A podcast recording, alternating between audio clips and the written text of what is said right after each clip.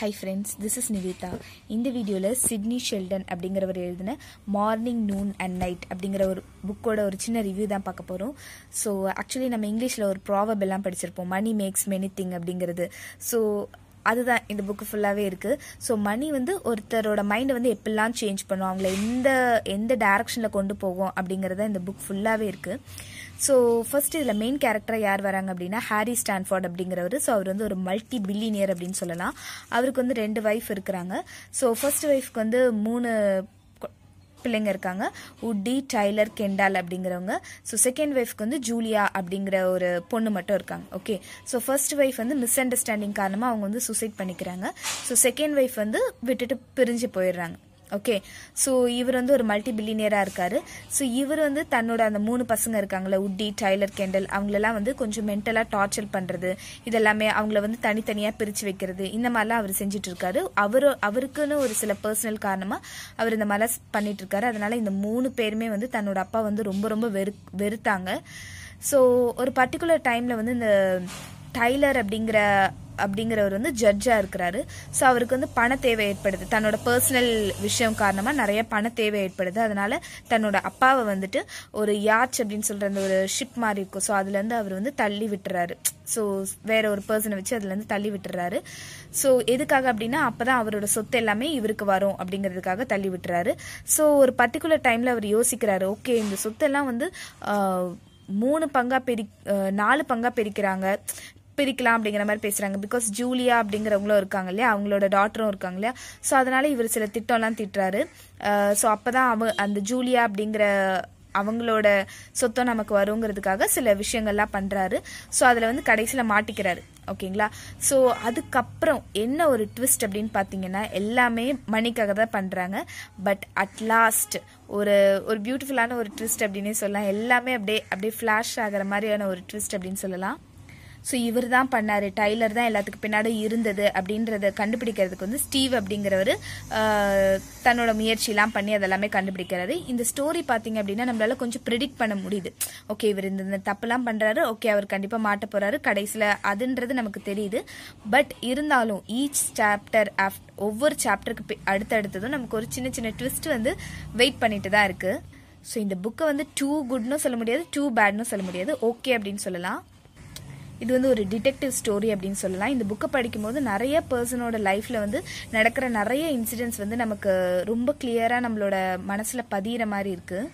Multi பில்லியனர்ஸ்லாம் நிஜமாவே வெல்த்ல இருப்பாங்க அப்படிங்கறது மட்டும் நம்ம சொல்ல முடியாது, அவங்க டெப்ஸ்லயும் இருக்கிறாங்க அப்படிங்கறதா உண்மை. பட் பேசிக்காக பார்த்தீங்கன்னா இந்த புக்கை எடுத்தோடனே நமக்கு இந்த புக்கை படித்து முடிக்கணும் அப்படிங்கிற மாதிரி தான் இருக்கும். எந்த விதத்துலையும் போரே அடிக்காது. Because each chapter after chapter நமக்கு ஏதோ ஒரு ட்விஸ்ட் இருக்கிறதுனால நம்ம நெக்ஸ்ட் சாப்டர் எப்போ படிப்போம், நெக்ஸ்ட் சாப்டர் இப்படி எப்போ படிப்போம் அப்படிங்கிற மாதிரி தான் இருக்கும். ஸோ வண்டர்ஃபுல் புக் அப்படின்னு தான் சொல்லலாம்.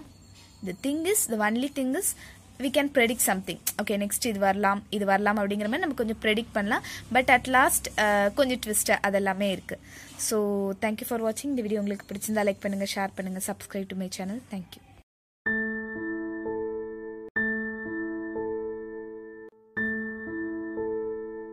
ஹாய், ஹலோ, எல்லாருக்கும் வணக்கம். இன்னைக்கு நம்ம பார்க்க போற நாவல் if tomorrow comes by Sidney Sheldon. Sidney ஷெல்டனை பற்றி நான் தான் சொல்லி உங்கள் எல்லாருக்கும் தெரியணும்னு அவசியம் கிடையாது. அவர் ஒரு கிரைம் ஃபிக்ஷன் ஆத்தர். இன்றைக்கி அவரோட ஒரு புக்கை பற்றி தான் நம்ம பார்க்க போகிறோம். இந்த கதையோட முக்கியமான கதாபாத்திரத்தோட பேர் ட்ரேசி. இவங்க ஃபிலடெல்ஃபியாவில் ஒரு பேங்க்கில் வேலை செஞ்சுட்டு வராங்க. அது மட்டும் இல்லாமல் அவங்க ஒரு பணக்காரரோட என்கேஜ்மெண்ட் ஆகி ப்ரெக்னெண்ட்டாகவும் இருக்காங்க. இந்த டைமில் ட்ரேசியோட அம்மா தற்கொலை செஞ்சு இறந்துடுறாங்க. அந்த காரணத்தை தேடும்போது அவங்க அம்மாவை ஒரு மாஃபியா கும்பல் பணம் ஏமாற்றி கடனில் மூழ்கடிச்சிட்டாங்கன்னு தெரியுது. அந்த கும்பலில் ஒருத்தர் தான் ஜோ ரொமானோ. ட்ரேசி எங்கள் அம்மாவோட சாவுக்கு ஜோ ரொமானோ தான் காரணம்னு தெரிஞ்சுக்கிட்டு அவரை மிரட்டுறதுக்காக கன்னோட அவரை பார்க்க போகிறாங்க. ஆனால் அவர் ஒரு மாஃபியான்றதால இவங்களை கொடூரமாக துன்புறுத்தி காயம்படுத்திடுறாரு. இந்த கேஸை கோர்ட்டுக்கு எடுத்துகிட்டு போகிறாங்க. ஆனால் ட்ரேசியோட வக்கீல் என்ன சொல்கிறாருனா, நீங்கள் கில்ட்டின்னு ஒத்துக்கோங்க, அப்போ தான் உங்களுக்கு சிறை தண்டனை கம்மியாக கிடைக்கும்னு சொல்கிறாரு. அதை ட்ரேசி நம்பி நான் தான் தப்பு பண்ணேன்னு ஒத்துக்கிறாங்க. ஆனால் ஜட்ஜோ அவங்களுக்கு 15 வருஷம் சிறை தண்டனை கொடுக்குறாரு. அப்போ தான் ட்ரேசிக்கு ஒரு உண்மை தெரியுது. அதாவது இவங்களோட வக்கீலும் அந்த ஜட்ஜும் ஜோ ரொமானோவோட பாஸு, அவர் பேர் டான் ஆந்தனி ஓர்சாட்டி, அவருக்கு வேலை செய்கிறாங்க அப்படின்னு தெரியுது. அவங்க ஜெயிலுக்கு போகிறாங்க. அவங்களோட ஃபியான்சி அவங்களையும் அவங்க வயிற்றில் வளர்கிற குழந்தையையும் ஒதுக்கிடுறாரு.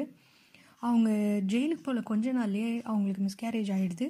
ஏன்னா அந்த ப்ரிசனில் இருக்கிற இன்மேட்ஸ் வந்து இவங்களை ரொம்ப கொடூரமான சித்திரவதைகள்லாம் செய்கிறாங்க.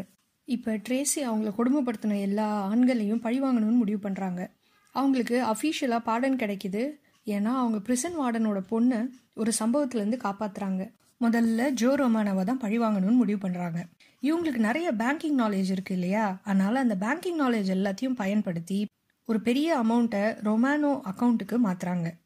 இது அவரோட பாஸ் ஓர்சாட்டோவுக்கு பார்க்க எப்படி இருக்குன்னா, ரொமானோ நாட்டை விட்டு ஓடுறதுக்கு பிளான் போடுற மாதிரி இருக்குது. அதனால் ஓர்சாட்டி ரொமானோ அவரை ஏமாத்திட்டாருன்னு நினச்சி அவரை ஜெயிலுக்கு அனுப்பிடுறாரு. அடுத்தது அவங்க வக்கீலில் பழி வாங்குறாங்க. அவங்க ஜெயிலில் இருந்தபோது அவங்களுக்கு ஒரு ஃப்ரெண்டு இருந்தாங்க. அவரோட பாய் ஃப்ரெண்டை வச்சு செயற்கையான பிளான்டட் எவிடன்ஸ் அவரோட வீட்டில் வைக்கிறாங்க. அது பார்க்க எப்படி இருக்குன்னா, ஓர்சாட்டிக்கு வக்கீல் தன்னை ஏமாத்துற மாதிரி தெரியுது.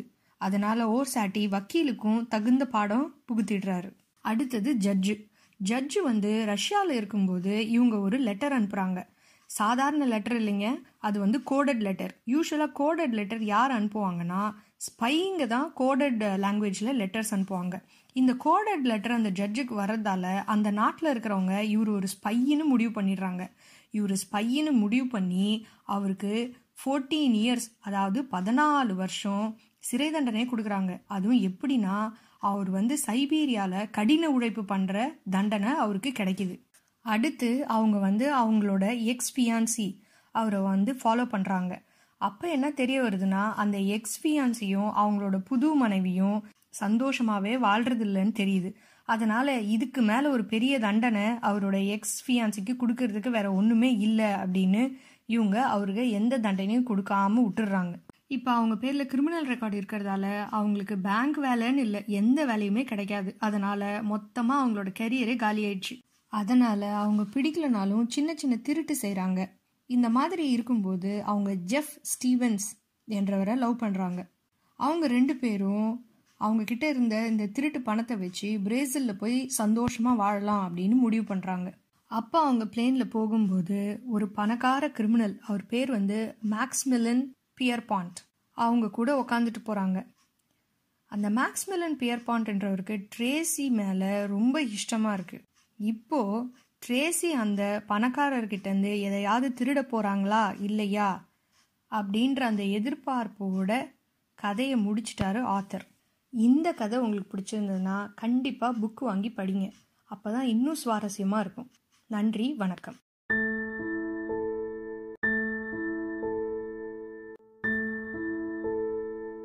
ஹாய், ஹலோ, எல்லாருக்கும் வணக்கம். இன்றைக்கி நம்ம பார்க்க போகிற நாவலோட பேர் the naked face by Sidney Sheldon. சரி வாங்க இப்போ கதைக்குள்ளே போவோம்.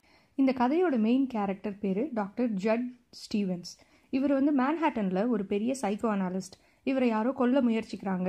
முதல்ல இவரோட பேஷண்ட் ஜான் ஹான்சனை கொலை பண்ணுறாங்க. அடுத்து இவரோட செக்ரட்டரி கேரோல் ராபர்ட்ஸையும் டார்ச்சர் பண்ணி சாகடிக்கிறாங்க. இப்போது இதை விசாரிக்கிறதுக்கு 2 போலீஸ் ஆஃபீஸர் வராங்க. ஒருத்தரோட பேர் வந்து ஆண்ட்ரூ மெக்ரிவி, இன்னொருத்தரோட பேர் வந்து ஃப்ராங்க் ஏஞ்சலி. இவங்க 2 பேரும் வந்த உடனே ஸ்டீவன்ஸை தான் பிரைம் சஸ்பெக்டாக பார்க்குறாங்க. இதுக்கு ஒரு காரணம் கூட உண்டு. ஏன்னா ஆண்ட்ரூ மெக்ரிவி ஸ்டீவன்ஸ் மேலே செம்ம கோபத்தில் இருக்காரு. முன்னாடி ஒரு கேஸில் ஸ்டீவன்ஸ் இவருக்கு எதிராக டெஸ்டிமோனி கொடுத்துருக்காரு. அதனால தான் இப்போது இந்த தருணத்தில் ஸ்டீவன்ஸோட காரை யாரோ மோதிடுறாங்க. அதனால் அவர் ஹாஸ்பிட்டல் அட்மிட் ஆகி ரெக்கவர் ஆகிற சமயத்தில் யாரோ 2 பேர் இருட்டில் வந்து அவரோட ஆஃபீஸில் அவரை கொலை பண்ண முயற்சிக்கிறாங்க. ஸ்டீவன்ஸ் தான் இன்னசென்ட்னு ப்ரூவ் பண்ணுறதுக்கு கொலைகாரன் யாருன்னு கண்டுபிடிக்கணும்னு முடிவு பண்ணுறாரு. ஒரு ப்ரைவேட் இன்வெஸ்டிகேட்டரை வேலைக்கு வைக்கிறாரு. அவரோட பேர் வந்து நார்மன் ஜி மூடி. ஸ்டீவன்ஸ் இவரோட பேஷண்ட் லிஸ்ட்டில் 3 பேரை சஸ்பெக்டாக மேப் பண்ணுறாரு. அதில் ஒருத்தரோட பேர் வந்து ஹாரிசன் பூர்க். ரெண்டாவது அவங்க பேர் வந்து ஆனி பிளேக். ஆனி பிளேக் வந்து ஒரு விசித்திரமான பேஷண்ட். இவங்களை ஸ்டீவன்ஸ் லவ் பண்ணுறாரு. மூணாவது வந்து டெரி வாஷ்பர்ன். ஆனால் இவங்க எல்லாரோடையும் கூட இன்னொரு சஸ்பெக்டையும் ஆட் பண்ண சொல்லி போலீஸ் ஆஃபீஸர் ஃப்ராங்க் ஏஞ்சலி ஸ்டீவன்ஸ்க்கு ஃப்ரெண்ட்லியாக ஒரு அட்வைஸ் கொடுக்குறாரு. அது யாருன்னா, இவர் இப்போ வேலைக்கு வச்ச அந்த ப்ரைவேட் இன்வெஸ்டிகேட்டர் மூடியை தான். ஆனால் மூடியும் இப்போ கொல்லப்படுறாரு. ஆனால் சாகிறதுக்கு முன்னாடி கில்லர் பற்றின ஒரு ஹிண்ட்டை கொடுக்குறாரு. அந்த ஹிண்ட் என்னென்னா, அந்த கில்லரோட பேர் டான் வின்டன் அப்படின்னு சொல்கிறாரு. மறுபடியும் ஸ்டீவன்ஸை கொல்ல முயற்சி பண்ணுறாங்க. ஆனால் அதுலேருந்து ஸ்டீவன்ஸ் சாமர்த்தியமாக தப்பிச்சிடுறாரு. மூடி கொல்லப்படுறதால போலீஸ் ஆஃபீஸர் மெக்ரிவி ஸ்டீவன்ஸ் தான் கொலைக்காரன்னு முடிவு பண்ணிடுறாரு. அவரை பிடிக்க போலீஸ் ஃபோர்ஸோட போகிறாரு. ஆனால் அவங்ககிட்ட இருந்தும் ஸ்டீவன்ஸ் தப்பிச்சிடுறாங்க. டான் வின்டான் தான் கொலைக்காரன்னு மெக்ரேவிக்கு பொறுமையாக தெரிய வருது. டான் வின்டான்னா இட்டாலியில் தி பிக் மேன் அப்படின்னு அர்த்தம். அவர் ஒரு பெரிய கிரிமினல் சிண்டிகேட்டோட லீடரு. அந்த சிண்டிகேட்டோட பேர் வந்து லா கோசா நோஸ்ட்ரா. இந்த விஷயத்தை ஃப்ராங்க் ஏஞ்சலிக்கு தெரியப்படுத்துகிறாரு மெக்ரேவி. அவர் இன்வெஸ்டிகேட் பண்ணதில் ஆனி பிளாங்க் ஸ்டீவன்ஸ் லவ் பண்ணுறாருன்னு சொன்னதில்ல, அவங்களோட புருஷன் தான் இந்த கொலைக்கெல்லாம் காரணம்னு தெரியுது. அவரோட பேர் வந்து Anthony D Marco. Anthony D Marco வந்து ஸ்டீவன்ஸை ஒரு தருணத்தில் ஆனியை எப்படியாவது ஃபோர்ஸ் பண்ணி யூரோப்க்கு என்னோட வர சொல்லுங்க அப்படின்னு சொல்கிறாரு. ஆனால் ஸ்டீவன்ஸ் அதை மறுத்துடுறாரு. இதனால தான் இந்த கொலையெல்லாம் செய்கிறாரு ஆந்தனி. ஆந்தனி வந்து ஹான்சன்றவரை கொலை பண்ணது ஸ்டீவன்ஸுன்னு நினச்சிக்கிட்டு ஹான்சனை கொலை பண்ணிடுறாரு. அப்புறம் ஸ்டீவன்ஸோட செக்ரட்டரி காரோலை வந்து ஆனியோட செஷன்ஸ் பற்றின டீட்டெயில்ஸ் எல்லாத்தையும் வாங்க ட்ரை பண்ணி அவங்களையும் கொலை பண்ணிடுறாரு. ஆந்தனி வந்து ஸ்டீவன்ஸை கொல்ல முயற்சிக்கிறாரு. அதுலேருந்து எப்படியோ ஸ்டீவன்ஸ் தப்பிக்கிறாரு. இந்த தப்பிக்கிறதுக்கு நம்ம போலீஸ் ஆஃபீஸர் மெக்ரேவியும் உதவி பண்ணுறாரு. ஒரு வழியாக ஸ்டீவன்ஸை மெக்ரேவி காப்பாற்றிடுறாரு. ஸ்டீவன்ஸும் தப்பிச்சிடுறாரு. இதோட கதையை முடிக்கிறாரு ஆத்தர். இந்த கதை உங்களுக்கு பிடிச்சிருந்ததுன்னா கண்டிப்பாக புக்கு வாங்கி படிங்க. நன்றி, வணக்கம்.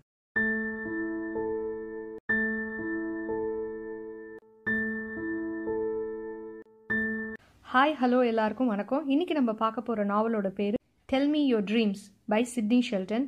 சரி, வாங்க இப்போ கதைக்குள்ளே போவோம். இந்த கதையோட மெயின் கேரக்டர்ஸ் யாருன்னு பார்ப்போம். ஃபஸ்ட்டு வந்து ஆஷ்லி பேட்டர்சன். இவங்க ஒரு வர்க்கஹாலிக், ரொம்ப ரிசர்வ் டைப். அடுத்தது டோனி பிரெஸ்காட். இவங்க ஒரு லவுட் பர்சனாலிட்டி, அவங்க ஒரு சிங்கர், டான்ஸர் கூட. மூணாவதாக இருக்கிறவங்க ஆலட் பீட்டர்ஸ். இவங்க ரொம்ப ஷை டைப்புங்க. கடைசியாக ஆஷ்லியோட அப்பா டாக்டர் ஸ்டீவன் பீட்டர்சன். இந்த மூணு பேருக்கும் சரியாக ஒத்து போகாது. ஏன்னா அவங்களோட நேச்சர் எல்லாம் ரொம்ப வித்தியாசமாக இருக்கிறதால டோனியும் ஆலட்டும் வந்து ஒரு பொதுவான ஃப்ரெண்ட்ஷிப் மெயின்டைன் பண்ணுவாங்க. ஏன்னா ஆலட் வந்து ரொம்ப காம் அண்ட் ஷை. ஆனால் டோனிக்கு சுத்தமாக ஆஷ்லியை பிடிக்காது. எப்போ பார்த்தாலும் அவங்கள ஹார்ஷாக கிரிட்டிசைஸ் பண்ணிகிட்டே இருப்பாங்க. இவங்க மூணு பேருக்குமே இஷ்யூஸ் இருக்குது அவங்க அம்மாவோட. இப்போது ஆஷ்லியை வந்து யாரோ ஃபாலோ பண்ணுறாங்க அப்படின்னு நினச்சி பயப்படுறாங்க. அவங்களோட வீட்டுக்கு வேலை முடிச்சுட்டு வரும்போது லைட்டெல்லாம் ஆன் ஆகியிருக்கு. அவங்களோட பர்சனல் பிலாங்கிங்ஸ் எல்லாம் கலைஞ்சிருக்கு. யூ வில் டை அப்படின்னு லிப்ஸ்டிக்கால் யாரோ அவங்க வீட்டு மிரரில் எழுதி வச்சுருக்காங்க. இதை பார்த்தவங்க உடனே நம்ம வீட்டுக்குள்ளே யாரோ தெரியாதவங்க வந்திருக்காங்க அப்படின்னு நினைக்கிறாங்க. உடனே போலீஸ் எஸ்காட்க்கு ஃபோன் பண்ணுறாங்க. ஆனால் அடுத்த நாள் காலையில் அவங்க வீட்டுக்கு எஸ்காட்க்கு வந்த அந்த போலீஸ் ஆஃபீஸர் அவங்க அப்பார்ட்மெண்ட்லேயே இறந்து கிடக்காரு. இதே மாதிரி 2 மர்டர் ஆல்ரெடி நடந்திருக்கு. இது ஒரு ஐடென்டிக்கல் பேட்டர்ன் அப்படின்னு கண்டுபிடிக்கிறாங்க. அதே மாதிரி அவங்க கொலை செய்யப்படுறதுக்கு முன்னாடியும் ஒரு சில ஐடென்டிக்கல் பேட்டர்னை மேட்ச் பண்ணுறாங்க.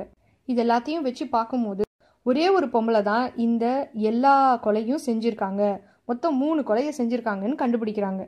இதுக்கு நடுவில் செத்துப்போன ஒரு ஆண் டோனிக்கு கொடுத்த கிஃப்ட்டு ஆஷ்லியோட பர்சனல் திங்ஸில் கண்டுபிடிக்கிறாங்க. அதனால் ஆஷ்லி தான் கில்லர்னு முடிவு பண்ணி ஆஷ்லியை அரெஸ்ட் பண்ணுறாங்க. ஆஷ்லியை அரெஸ்ட் பண்ண பிறகு தான் தெரியுது இந்த 3 பொம்பளைங்களும் ஒரே ஆள் தான், அது வேறு யாரும் இல்லை, ஆஷ்லி தான். ஆஷ்லிக்கு இருக்கிறது மல்டிபிள் பர்சனாலிட்டி டிஸார்டர்னு கண்டுபிடிக்கிறாங்க. இதை தெரிஞ்சுக்கிட்ட ஆஷ்லியோட அப்பா அவரோட வக்கீல் ஃப்ரெண்டான டேவிட் சிங்கரை வந்து ஆஷ்லி தரப்பில் வாதாட சொல்லி கேட்டுக்கிறாரு. இதை கோர்ட்டில் வாதாடிட்டு இருக்கும்போது எதிர்த்தரப்பு வக்கீல் வந்து மல்டிபிள் பர்சனாலிட்டி டிஸார்டர்ன்றது ஒரு உண்மையே கிடையாது அப்படின்னு வாதாடுறாரு.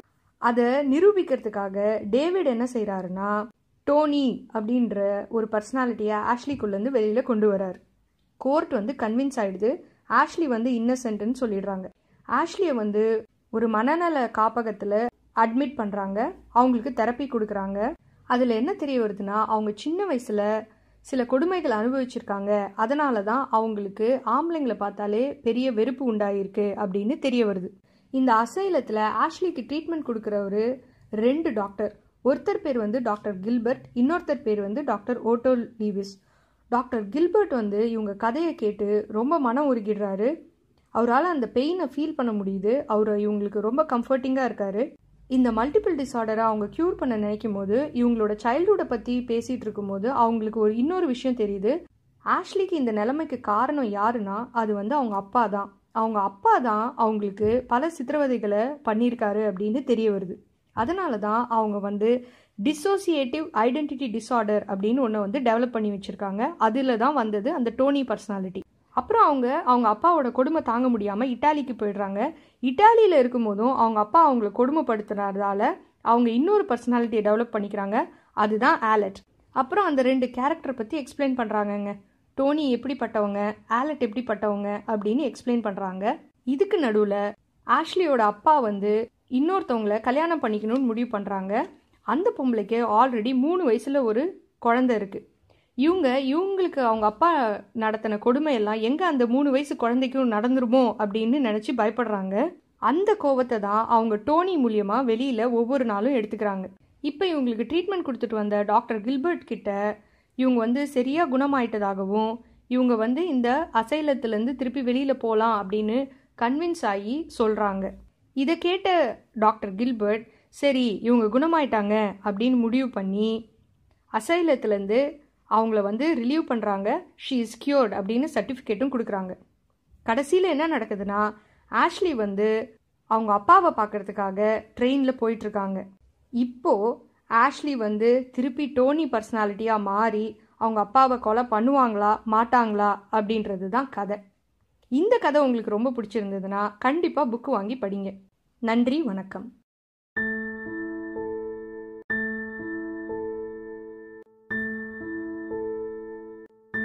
ஹாய், ஹலோ, எல்லோருக்கும் வணக்கம். இன்றைக்கி நம்ம பார்க்க போகிற நாவலோட பேர் Halloween party by Agatha Christie. சரி வாங்க இப்போ கதைக்குள்ளே போவோம். ரொவேனா ட்ரேக் அவங்க வீட்டில் ஒரு ஹாலோவீன் பார்ட்டி நடக்குது. அப்போது அங்கே 13 வயசான ஜாய்ஸ் ரெனால்ட்ஸ் எல்லார்கிட்டேயும் அவங்க ஒரு தடவை மர்டரை கண்ணால் பார்த்தேன், ஆனால் அது மர்டர் தான்னு தெரியலை, ரொம்ப நாள் கழித்து எனக்கே அது மர்டர்னு புரிஞ்சுதுன்னு சொல்கிறாங்க. பார்ட்டி முடியும் போது ஜாய் செத்து போகிறாங்க. எங்கன்னா ஆப்பிள் பாபிங் டப்பில். ஆப்பிள் பாபிங் அப்படின்றது ஒரு ஹாலோவீன் கேம். அதாவது ஒரு டப்பில் தண்ணி ஊற்றி ஆப்பிள் மிதக்கும்போது அதை வாயால் கடித்து எடுக்கணும். இது ஒரு ஹாலோவீன் கேம். இப்போது இந்த பார்ட்டி அட்டன் பண்ணுற ஒருத்தரோட பேர் அரியாட்னே ஆலிவர். ஹெர்குலி போய்ரட்டை இன்வெஸ்டிகேட் பண்ண கூப்பிடுறாங்க. அப்புறம் போய்ரட் கிட்ட ஜாய்ஸ் சொன்ன எல்லா விஷயத்தையும் சொல்கிறாங்க. போய்ரட் வந்து ஒரு ரிட்டையர்ட் சூப்பரிண்டென்ட் ஸ்பென்ஸோட ஹெல்ப்பை வச்சு அந்த ஏரியாவில் நடந்த கொலை மற்றும் காணாமல் போனவங்களோட லிஸ்ட்டை எடுக்கிறாரு. அப்போது இந்த பார்ட்டி ஹோஸ்ட் பண்ணாங்கல்ல ரொவேனா, அவங்களோட ஆண்டி திடீர்னு இறந்து இருக்காங்க. அவங்க பேர் மிஸ்ஸஸ் லீவின் ஸ்மித். அப்புறம் அவங்க வீட்டில் வேலைக்கு வச்சுருந்த ஒருத்தவங்க காணாமல் போயிட்டாங்க. அவங்க பேர் ஓல்கா செம்னாஃப். எப்போ காணாமல் போகிறாங்கன்னா ஓல்கா வந்து ஆண்டியோட உயிரை ஃபார்ஜரி பண்ணாங்கன்னு ஒரு பொய் வெளிவரும்போது இவங்க திடீர்னு காணாமல் போகிறாங்க. லெஸ்லி ஃபெரியர்னு ஒரு லாயர் அவரோட கிளர்க்கை யாரோ தெரியாதவங்க முதுகில் குத்தி சாகடிக்கிறாங்க. அது மட்டும் இல்லாமல் சார்லட் பென்ஃபீல்னு அப்படின்னு ஒரு 16 வயசு பையன் கடையில் எடுபடி வேலை செஞ்சிட்ருக்கிற தலையில் பலமாக காயப்படுத்தி இறந்துருக்காரு. அப்புறம் ஜானட் ஒயிட்னு ஒரு டீச்சர், அவங்க ELMS ஸ்கூலுக்கு வேலை செய்கிறவங்க, அவங்களும் கழுத்து நெரிக்கப்பட்டு கொல்லப்பட்டிருக்காங்க. பாய்ரட் இதில் நிறைய சுவாரஸ்யமான உண்மையெல்லாம் தெரிஞ்சுக்கிறாரு. ஜூடித்துன்னு ஒருத்தவங்களோட பொண்ணு, அவங்க பேர் மிராண்டா. அவங்க வந்து ஜாய்ஸோட க்ளோஸ் ஃப்ரெண்ட். ஜாய்ஸும் மிராண்டாவும் நிறைய ரகசியம் பகிர்ந்துக்கிறாங்க. ஜாய்ஸ் பொதுவாக அட்டென்ஷனுக்காக நிறைய கதை சொல்லுவாங்க, பொய்யும் சொல்லுவாங்க. எலிசபெத் விட்டேக்கர்னு ஒரு மேத்தமெட்டிக்ஸ் டீச்சர், அவங்க கூட பார்ட்டி அட்டன் பண்ணுறாங்க. அப்போ அவங்க வந்தபோது ரொவேனா ஒரு கட்டத்தில் எதையோ பார்த்து ஷாக் ஆகி கிளாஸ் வேஸை கூட லைப்ரரி கதவு முன்னாடி உடச்சிடுறாங்க. அப்போ பார்ட்டி பண்ணுறவங்க எல்லாரும் ஸ்னாப் ட்ராகன்னு ஒரு கேம் விளாண்டுட்டு இருந்ததாகவும் சொல்கிறாங்க. இப்போது லெஸ்லி ஃபெரியர்ன்ற ஒரு ஃபோர்ஜரியான ஆள் ஓல்கா கூட சேர்ந்துட்டு மிஸ்ஸஸ் லீவன் ஸ்மித்தோட சொத்தை எல்லாம் ஏமாற்ற பிளான் போட்டிருக்காங்க. ஒரு தடவை மிஸ்ஸஸ் லீவன் வித் ஸ்மித்தோட கிளீனர் கூட விட்னஸ் சைன் பண்ணாங்க. எதுக்குன்னா ஒரு கார்டன் வந்து குவாரி நடுவில் இருக்குது. அதை டிசைன் பண்ணது மைக்கேல் கார்ஃபீல்டு ஒருவர். அவர் ஒரு நார்சிஸ்ட். ஆனால் அந்த உயிலில் அந்த கார்டன் லியோபோல்டு ரெனால்டுக்கு கொடுத்துருக்காங்க. இப்போது லியோபோல்டு கிட்ட நிறைய பணம் வந்திருக்கு அப்படின்னு அந்த கிளீனர் சொல்கிறாங்க. கொஞ்சம் பின்னாடி லியோபோல்டு கூட யாரோ கொன்னுருக்காங்க, அதுவும் மூழ்கடிச்சு. ரொவேனா வந்து ரொம்ப வித்தியாசமாக அப்செட்டாக இருக்காங்க. அப்போது அவங்க போய்ரட் கிட்ட நான் லியோபோல்ட பார்ட்டியில் ராத்திரி லைப்ரரியில் பார்த்தேன், லியோபோல் கண்டிப்பாக அவங்க சிஸ்டரை யார் கொன்னாங்கன்னு தெரியும்னு சொல்கிறாங்க. இது எல்லாம் வச்சு பாய்ரட் ஒரு தியரி கொண்டு வரார். போலீஸை குவாரி பக்கத்தில் இருக்கிற ஏரியாவை தேட சொல்கிறாரு. தேடும்போது ஓல்காவோட உயிரற்ற உடம்பு ஒரு கிணத்துல இருந்து கண்டுபிடிக்கிறாங்க. அதுவும் பல தடவை ஓல்காவை யாரோ கத்தி வச்சு குத்திருக்காங்க. எப்படி ஃபெரியர் கொல்லப்பட்டாரோ அப்படியே தான் ஓல்காவும் கொல்லப்பட்டிருக்காங்க. இதை பார்த்து பயந்து போன பாய்ரட் எங்கே இன்னொரு கொலை நடக்க போகுதுன்னு பயந்து மிஸ்ஸஸ் ஆலிவரையும் அவங்களோட பொண்ணு ஜுடித்தையும் லண்டனை விட்டு எவ்வளவு சீக்கிரமாக போக முடியுமோ போக சொல்கிறாரு. ஆலிவர்ன்றவங்க தான் பாய்ரட்டை இந்த இன்வெஸ்டிகேஷனுக்கு இன்வைட் பண்ணவங்க. இதுக்கு நடுவில் எல்லாரும் லஞ்சுக்கு போகும்போது மிராண்டா, இவங்க தான் ஜாய்ஸோட க்ளோஸ் ஃப்ரெண்டு, காணாமல் போயிடுறாங்க. அவங்க கார்ஃபீல்டை மீட் பண்ணுறாங்க. அவர் அவங்கள ஒரு இடத்துக்கு கூட்டிகிட்டு போகிறாரு. விஷம் கொடுத்து கொல்ல பார்க்குறாரு. இதுக்கு நடுவில் கார்ஃபீல்டே சூசைட் பண்ணிக்கிறாரு. ஏன்னா பாய்ரட் ஒரு 2 பேரை மிராண்டாவை ஃபாலோ பண்ண சொல்லியிருக்காரு. அதனால தான் இப்போது அவங்க லைஃப் காப்பாற்றப்பட்டுருச்சு. மிராண்டா இப்போ ஒரு உண்மையை சொல்கிறாங்க. அதாவது அவங்க ஜாய்ஸ்கிட்ட ஒரு கொலையை கண்ணால் பார்த்துருக்கிறதாகவும் அது கொலைன்னே ரொம்ப நாள் கழிச்சு அவங்களுக்கு புரிஞ்சதாகவும் சொல்லியிருக்காங்க. மிராண்டா சொன்னது தான் ஜாய்ஸ் தான் சொன்னதாக அந்த பார்ட்டியில் எல்லார்கிட்டையும் சொல்லியிருக்காங்க. அது மட்டும் இல்லாமல் மிராண்டா கார்ஃபீல்டும் ரொவேனாவும் ஓல்காவோட பணத்தை குவாரியில் உள்ள கார்டனுக்கு இழுத்துட்டு போகிறத பார்த்துருக்காங்க. அப்போதைக்கு அவங்களுக்கு அது என்னன்னே புரியல. பின்னாடி நாட்களில் தான் அது அவங்களுக்கு ஸ்ட்ரைக் ஆயிடுச்சு, அது ஒரு கொலைன்னு. இப்போது பாய்ரட் ஆலிவர் இவங்க தான் பாய்ரட்டை இன்வெஸ்டிகேட் பண்ண கூப்பிட்டாங்கல்ல, அவங்கக்கிட்ட எல்லா தியரியையும் மொத்தமாக சொல்கிறாரு. ரொபேனா அவங்க ஹஸ்பண்ட் உயிரோடு இருக்கும்போதே கார்ஃபீல்டோட அஃபேரில் இருந்திருக்காங்க. இதை பார்த்த ரொபேனாவோட ஆன்ட்டி மிஸ்ஸஸ் லீவின் ஸ்மித் ரொம்ப கோவப்பட்டு அவங்களுக்கு பனிஷ்மெண்ட் கொடுக்குற விதமாக அவங்க சொத்து மொத்தத்தையும் ஓல்காவோட பேரில் எழுதிடுறாங்க. இந்த விஷயத்தை கேள்விப்பட்ட ரொபேனாவும் கார்ஃபீல்டும் ஃபெரியர்னு ஒரு லாயரை ஹையர் பண்ணி அந்த மொத்த உயிலையுமே ஃபோர்ஜரி பண்ணுறாங்க. இது மூலியமாக ரொபேனாக்கு பணம் வர மாதிரி பழைய உயிலே இருக்கிற மாதிரி செய்கிறாங்க. ஆனால் அந்த புதுசாக எழுதின கடைசி உயிலை யாரும் அழிக்கலை, அது பத்திரமா தான் இருக்கு. அப்புறம் ஃபெரியரையும் ஓல்காவையும் கொலை பண்ணுறாங்க. யார் கொலை பண்ணுறாங்கன்னா ரொபேனாவும் கார்ஃபீல்டும் தான். ரொபேனா ஓல்கா கொலை செய்யும் போது யாரோ பார்த்துருக்காங்கன்னு நினைக்கிறாங்க. ஜாய்ஸ் பார்ட்டியில் இதை பற்றி சொன்னும் போது ரொபேனா ஜாய்ஸ் தான் இந்த கொலையை கண்ணால் பார்த்துருக்காங்கன்னு சொல்கிறாங்கன்னு நினச்சி ஜாய்ஸை கொலை பண்ணுறாங்க. ஆனால் உண்மையாகவே கொலையை பார்த்தது மிராண்டா தான். அந்த கிளாஸ் வேஸை தட்டி விட்டாங்கல்ல, அது கூட அந்த மேக்ஸ் டீச்சர் பார்த்தாங்கன்னு சொன்னாங்கல்ல, அதுவுமே ஜாய்ஸை ஆப்பிள் பாபிங் டப்பில் கொலை பண்ணும்போது யாருக்கும் எந்த விஷயமும் தெரியக்கூடாதுன்றதை மறைக்கிறதுக்காக இதை செஞ்சுருக்காங்க. லியோபோல்டை எதுக்கு கொன்னாங்கன்னா ஜாய்ஸை கொன்னதை லியோபோல்ட் கண்ணால் பார்த்துட்டாரு. அதை வச்சு அவங்கள பிளாக்மெயில் பண்ணுறதுக்கும் ரெடியாக இருந்தார். அதனால தான் இந்த தியரி கூட பாய்ரட் என்ன சொல்கிறாருன்னா கார்ஃபீல்டு ரொவேனாவையும் கொன்று இருப்பான். ஏன்னா அவனோட நோக்கமே ரொபேனாவோட பணம் தான். அது மட்டும் இல்லாமல் அவன் ரொபேனா கிரீக்கில் ஒரு சீக்ரெட் ஐலாண்ட் வாங்கியதாகவும் கார்ஃபீல்ட் பேர்ல எழுதி வச்சுட்டாங்க. அதனால அவங்களையும் கொல்லத்தான் போறது கார்ஃபீல்டோட முடிவு. இந்த கார்ஃபீல்டு யாருன்னா அவரு மிராண்டாவோட அப்பா தான். அதனால தான் மிராண்டாவை கூட அந்த கார்டன் கட்டுறதுக்காக கொலை பண்ணவும் தயாரா இருந்தாரு. என்ன அவர் ஒரு லேண்ட்ஸ்கேப் டிசைனர். அதனால வந்த வேலை முடிஞ்சதுன்ற சாட்டிஸ்ஃபேக்ஷனோட ஜூடித் பாய்ரட்க்கு நன்றி சொல்லி போறாங்க.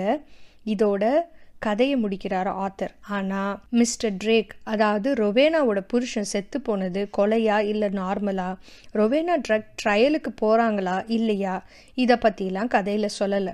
இந்த கதை உங்களுக்கு பிடிச்சிருந்ததுன்னா கண்டிப்பாக புக் வாங்கி படிங்க, இல்லைனா புக்கை பாரோ பண்ணி படிங்க. நன்றி, வணக்கம்.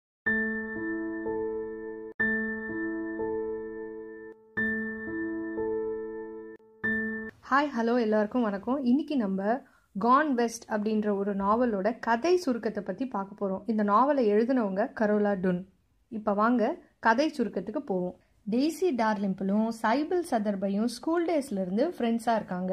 சைபிள் டெய்ஸியை எய்ரி ஃபார்முக்கு கூப்பிடுறாங்க.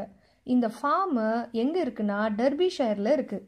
டர்பிஷையரில் சைபிள் பல்ப் வெஸ்டர்ன் எழுதுகிற ஒரு ஆத்தருக்கு செக்ரட்டரியாக வேலை செய்கிறாங்க. அந்த ஆத்தரோட பேர் Humphrey Burt Whistle. Burt Whistle 2 வருஷமாக உடம்பு சரியில்லாமல் இருக்காரு. அந்த வேலையில் சைபிள் தான் பர்ட் விசிலுக்காக நாவல்ஸை எழுதணும்னு ஒரு அக்ரிமெண்ட் போட்டுக்கிறாங்க. சைபிள் எழுதுகிற நாவலுக்கு அதிக சேல்ஸ் வருது. ஏன்னா சைபிள் கேரக்டரைசேஷன்லையும் டைலாக் ரைட்டிங்லையும் பர்ட் விசிலுக்குன்னா சிறந்தவங்களாக இருக்கிறாங்க.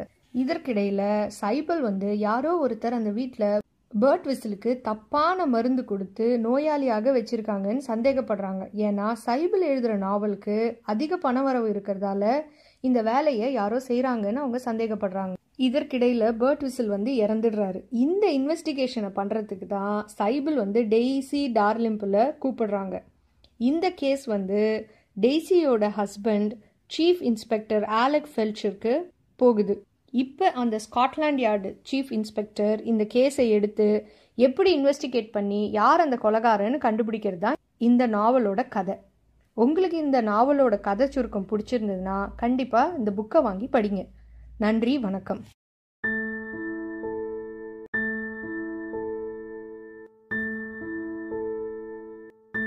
ஹாய், ஹலோ, எல்லோருக்கும் வணக்கம். இன்றைக்கி நம்ம பார்க்க போகிற நாவலோட பேர் வந்து A Stranger in the Mirror by Sidney Sheldon. சரி வாங்க இப்போ கதைக்குள்ளே போவோம்.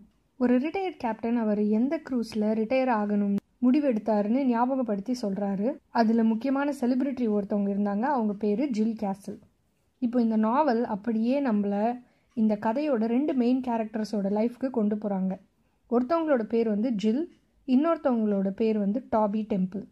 டாபி வளரும்போது அவங்களுக்கு ஒரு பெரிய இன்ஃப்ளூயன்ஸே அவங்க அம்மா தான். அவங்க அம்மா அவரை எல்லா விஷயத்துலையுமே பெட்டராக பண்ணணும்னு சொல்லுவாங்க. அது மட்டும் இல்லாமல் அவர் எப்போவுமே மோட்டிவேட் பண்ணுவாங்க. அவரை நீ வந்து சக்ஸஸ்ஃபுல்லாக பெரிய அச்சீவ்மெண்ட்ஸ் பண்ணுறதுக்கவே பிறந்தவன் அப்படின்னு என்கரேஜ் பண்ணுவாங்க. டாபியை வீட்டில் இருந்தும் கல்யாணம் செஞ்சுக்க போகிறதுலேருந்தும் எப்படியோ அவங்க அம்மா அவரை தப்பிக்க வச்சு ஹாலிவுட்டு அனுப்பி விடுறாங்க. ஆனால் ஹாலிவுட் வந்த அப்புறம்தான் அவருக்கு ஒரு பெரிய காமெடியன்னு இத்தனை நாளாக நினச்சிட்டு இருந்தது வெறும் மாயைன்னு தெரியுது.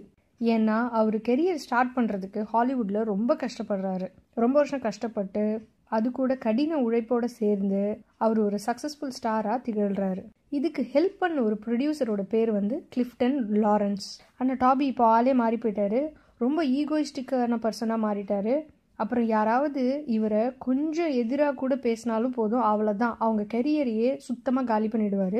அது மட்டும் இல்லாமல் எல்லாரும் எப்போவுமே அவர் மேலே டிபெண்ட்டாக இருக்கணும்னு நினைக்க ஆரம்பிச்சதுனால கிளிஃப்டன் லாரன்ஸை கூட எல்லா செலிபிரிட்டி கிளையண்ட்ஸையும் ட்ராப் பண்ண சொல்லி இவர் கூட மட்டும்தான் வச்சிட்டு இருந்தார்.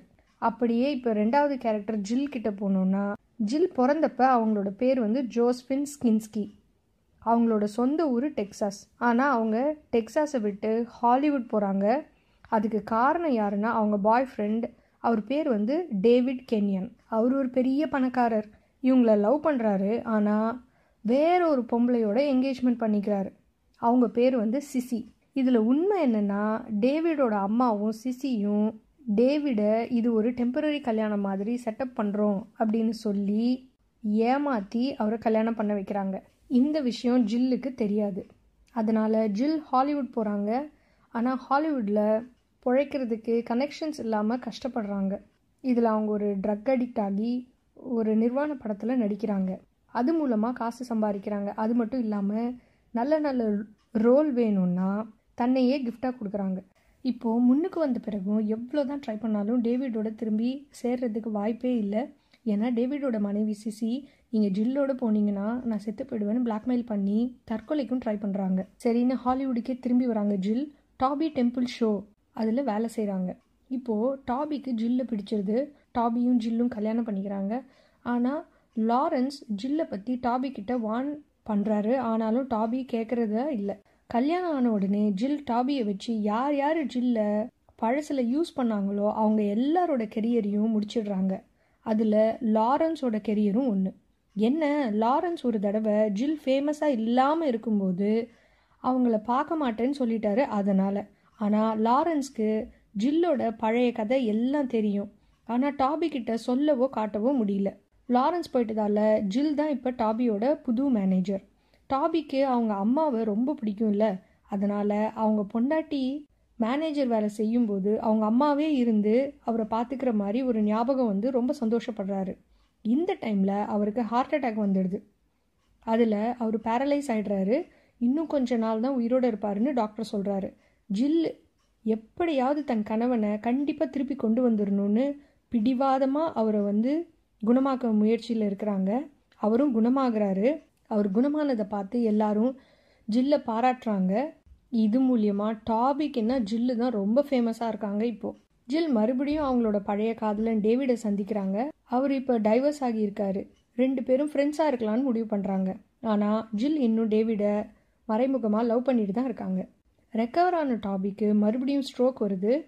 அதில் சுத்தமாக பேரலைஸ் ஆகிடுறாரு. ஆனால் இப்போ டாக்டர் வந்து இவர் 20 வருஷம் கண்டிப்பாக உயிரோடு இருப்பார் அப்படின்னு சொல்கிறாங்க. இதில் ஜில் ரொம்ப ஃப்ரஸ்ட்ரேஷன் ஆகி டாபிக்கிட்ட நான் உங்களை லவ்வே பண்ணலை அப்படின்னு சொல்கிறாங்க. அப்போ டாபியோட கண்ணு நகர்றத பார்க்குறாங்க. எங்கே டாபி மறுபடியும் குணமாகி வந்து தன்னோட வாழ்ந்துருவார், இந்த பேச்சை திருப்பி கேட்டுருவாருன்னு பயந்து அவரை தண்ணியில் மூழ்கடிச்சு கொன்னுடுறாங்க ஜில். அதை ஒரு ஆக்சிடெண்ட் மாதிரி ஸ்டேஜ் பண்ணுறாங்க. போலீஸ் இவங்க பேரில் எந்த கேஸுமே போடலை. ஆனால் லாரன்ஸ்க்கு பெரிய டவுட் வருது. இதுக்கப்புறம் ஜில் டேவிடை யாருக்கும் தெரியாமல் ஒரு ரகசியமாக கல்யாணம் பண்ணிக்கிறாங்க. லாரன்ஸ் வந்து டேவிடோட இறப்பு கண்டிப்பாக ஒரு கொலை தான், அதை பண்ணதும் ஜில் தான் அப்படின்னு சந்தேகப்படுறாரு. டேவிடும் ஜில்லும் க்ரூஸில் ஹனிமூன் போகிறாங்க. லாரன்ஸ் ஜில்லோட ஹனிமூனுக்கு போகிறாரு. ஜில்லோட நிர்வாண படத்தை டேவிடுக்கு காட்டுறாரு. டேவிட் ஒரு ரேசிஸ்ட், அதனால் செம்மையாக லாரன்ஸ் அடிக்கிறாரு. டேவிட் அன்றைக்கே ஹெலிகாப்டர் பிடிச்சி ஜில்லை விட்டுட்டு போயிடுறாரு. லாரன்ஸ் ரொம்ப சந்தோஷமாக ஜில் பழி வாங்கிட்டாரு அப்படின்னு ஜில் கிட்ட சொல்கிறாரு. ஜில் ரொம்ப டிப்ரெஸ் ஆகி ஹாலுசினேட் பண்ணுறாங்க. அதில் டாபி தண்ணியில் இருந்து என்கிட்ட வா அப்படின்னு கூப்பிடுற மாதிரி அவங்களுக்கு தெரியுது. அதனால் அவங்க க்ரூஸில் இருந்து தண்ணியில் கீழே குதித்து இறந்துடுறாங்க. அவ்வளோதாங்க, இதோட கதையை முடிக்கிறாரு ஆத்தர். உங்களுக்கு இந்த கதை ரொம்ப பிடிச்சிருந்ததுன்னா கண்டிப்பாக புக் வாங்கி படிங்க, இல்லை லைப்ரரியில் பாரோ பண்ணியாவது புக் எடுத்து படிங்க. நன்றி, வணக்கம்.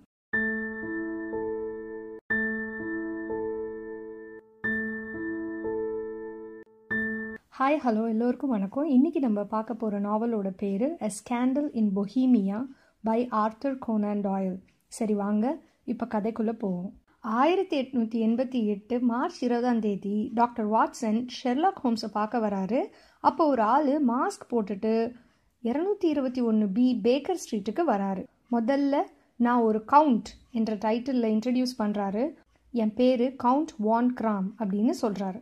அப்புறம் அவர் Wilhelm Gottsreich Sigismund von Ormstein grand duke அப்படின்னு இன்ட்ரடியூஸ் பண்ணுறாரு. நான் வந்து கேசல் ஃபெலஸ்டின் கிங் ஆஃப் பொஹேமியா அவங்களோட வாரிசுன்னு சொல்கிறாரு. ஹோம்ஸ் எப்படியோ இந்த உண்மையை அவர் வாயிலேருந்து வர வச்சிடுறாரு. அவர் ஃபஸ்ட்டு கவுண்ட்டுன்னு சொன்னும் போது ஹோம்ஸ் அதை நம்பவே கிடையாது.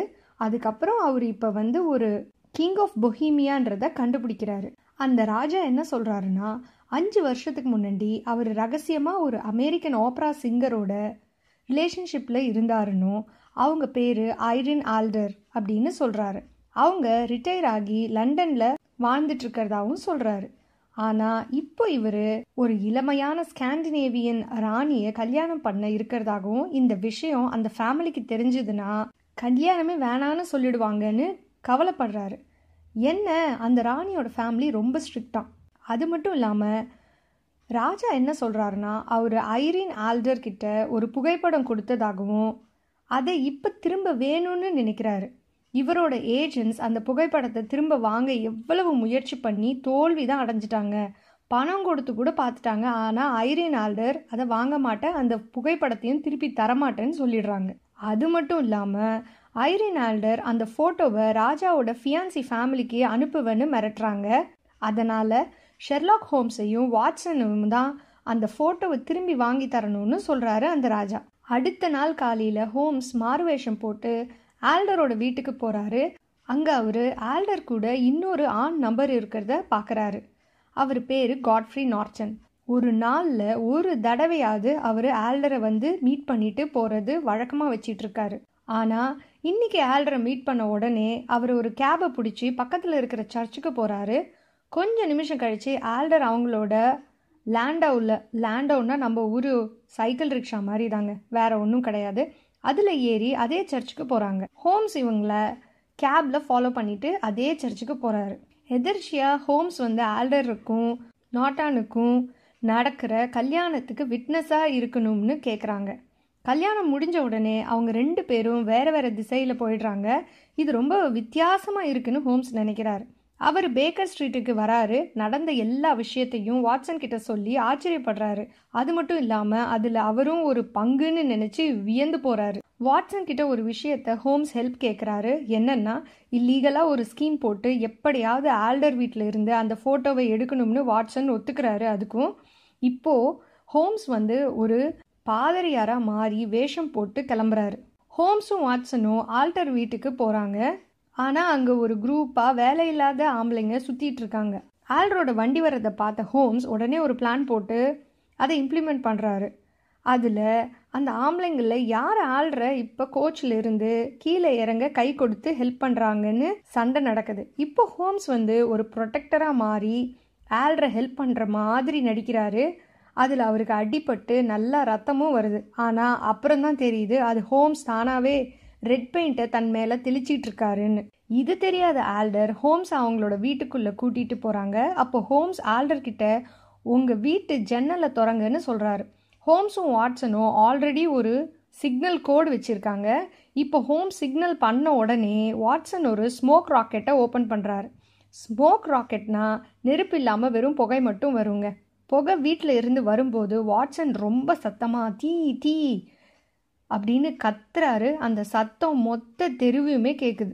ஹோம்ஸ் ஆல்டருக்கு தெரியாமல் அவங்க வீட்டில் இருந்து வெளியில் வந்து வாட்சன் கிட்ட பார்த்ததை சொல்கிறாரு. ஹோம்ஸ் நினச்ச மாதிரி ஆல்டர் தீ தீன்னு கத்தும்போது உடனே அவங்களோட ரொம்ப முக்கியமான விஷயத்தை எல்லாத்தையும் எடுத்துக்கிறாங்க ஆல்டர். அதில் கிங் அண்ட் ஆல்டரோட ஃபோட்டோவும் ஒன்று. அந்த ஃபோட்டோவை அவங்க ஒரு ஸ்லைடிங் பேனல் பின்னாடி வச்சுருக்காங்க அப்படின்னு சொல்கிறாரு. ஆனால் அப்போது அவரால் அதை திருட முடியல. ஏன்னா கோச்மேன் வந்து ஹோம்ஸை பார்த்துக்கிட்டே இருந்தாராம். அடுத்த நாள் காலையில் ஹோம்ஸ் அவர் கண்டுபிடிச்ச எல்லா விஷயத்தையும் ராஜா கிட்ட சொல்கிறாரு. ராஜா அப்புறம் வாட்சன் அப்புறம் ஹோம்ஸ் எல்லாரும் ஆல்டர் வீட்டுக்கு போகிறாங்க. ஆனால் அங்கே வேலை செய்கிறவங்க ஆல்டர் வந்து காலையிலே ட்ரெயினில் நாட்டை விட்டே போயிட்டாங்கன்னு சொல்கிறாங்க. உடனே ஹோம்ஸ் அந்த ஃபோட்டோ எந்த இடத்துல ஒழிஞ்சிட்டு இருந்ததோ அங்கே போய் பார்க்குறாரு. அங்கே ஆல்டரோட ஃபோட்டோ, அதுவும் அவங்க ஈவினிங் ட்ரெஸ் போட்டு ஹோம்ஸ்க்கு ஒரு லெட்டரும் எழுதி வச்சுட்டு போயிருக்காங்க. அந்த லெட்டரில் அவங்க ஹோம்ஸை வந்து, நீங்கள் ஃபோட்டோவை கண்டுபிடிக்க நல்ல எஃபர்ட் போட்டீங்க, உங்களோட மாறுவேடம் எல்லாம் சூப்பர்னு சொன்னாங்க. ஆல்டர் வந்து நாட்டானோட லண்டன் போயிட்டாங்க.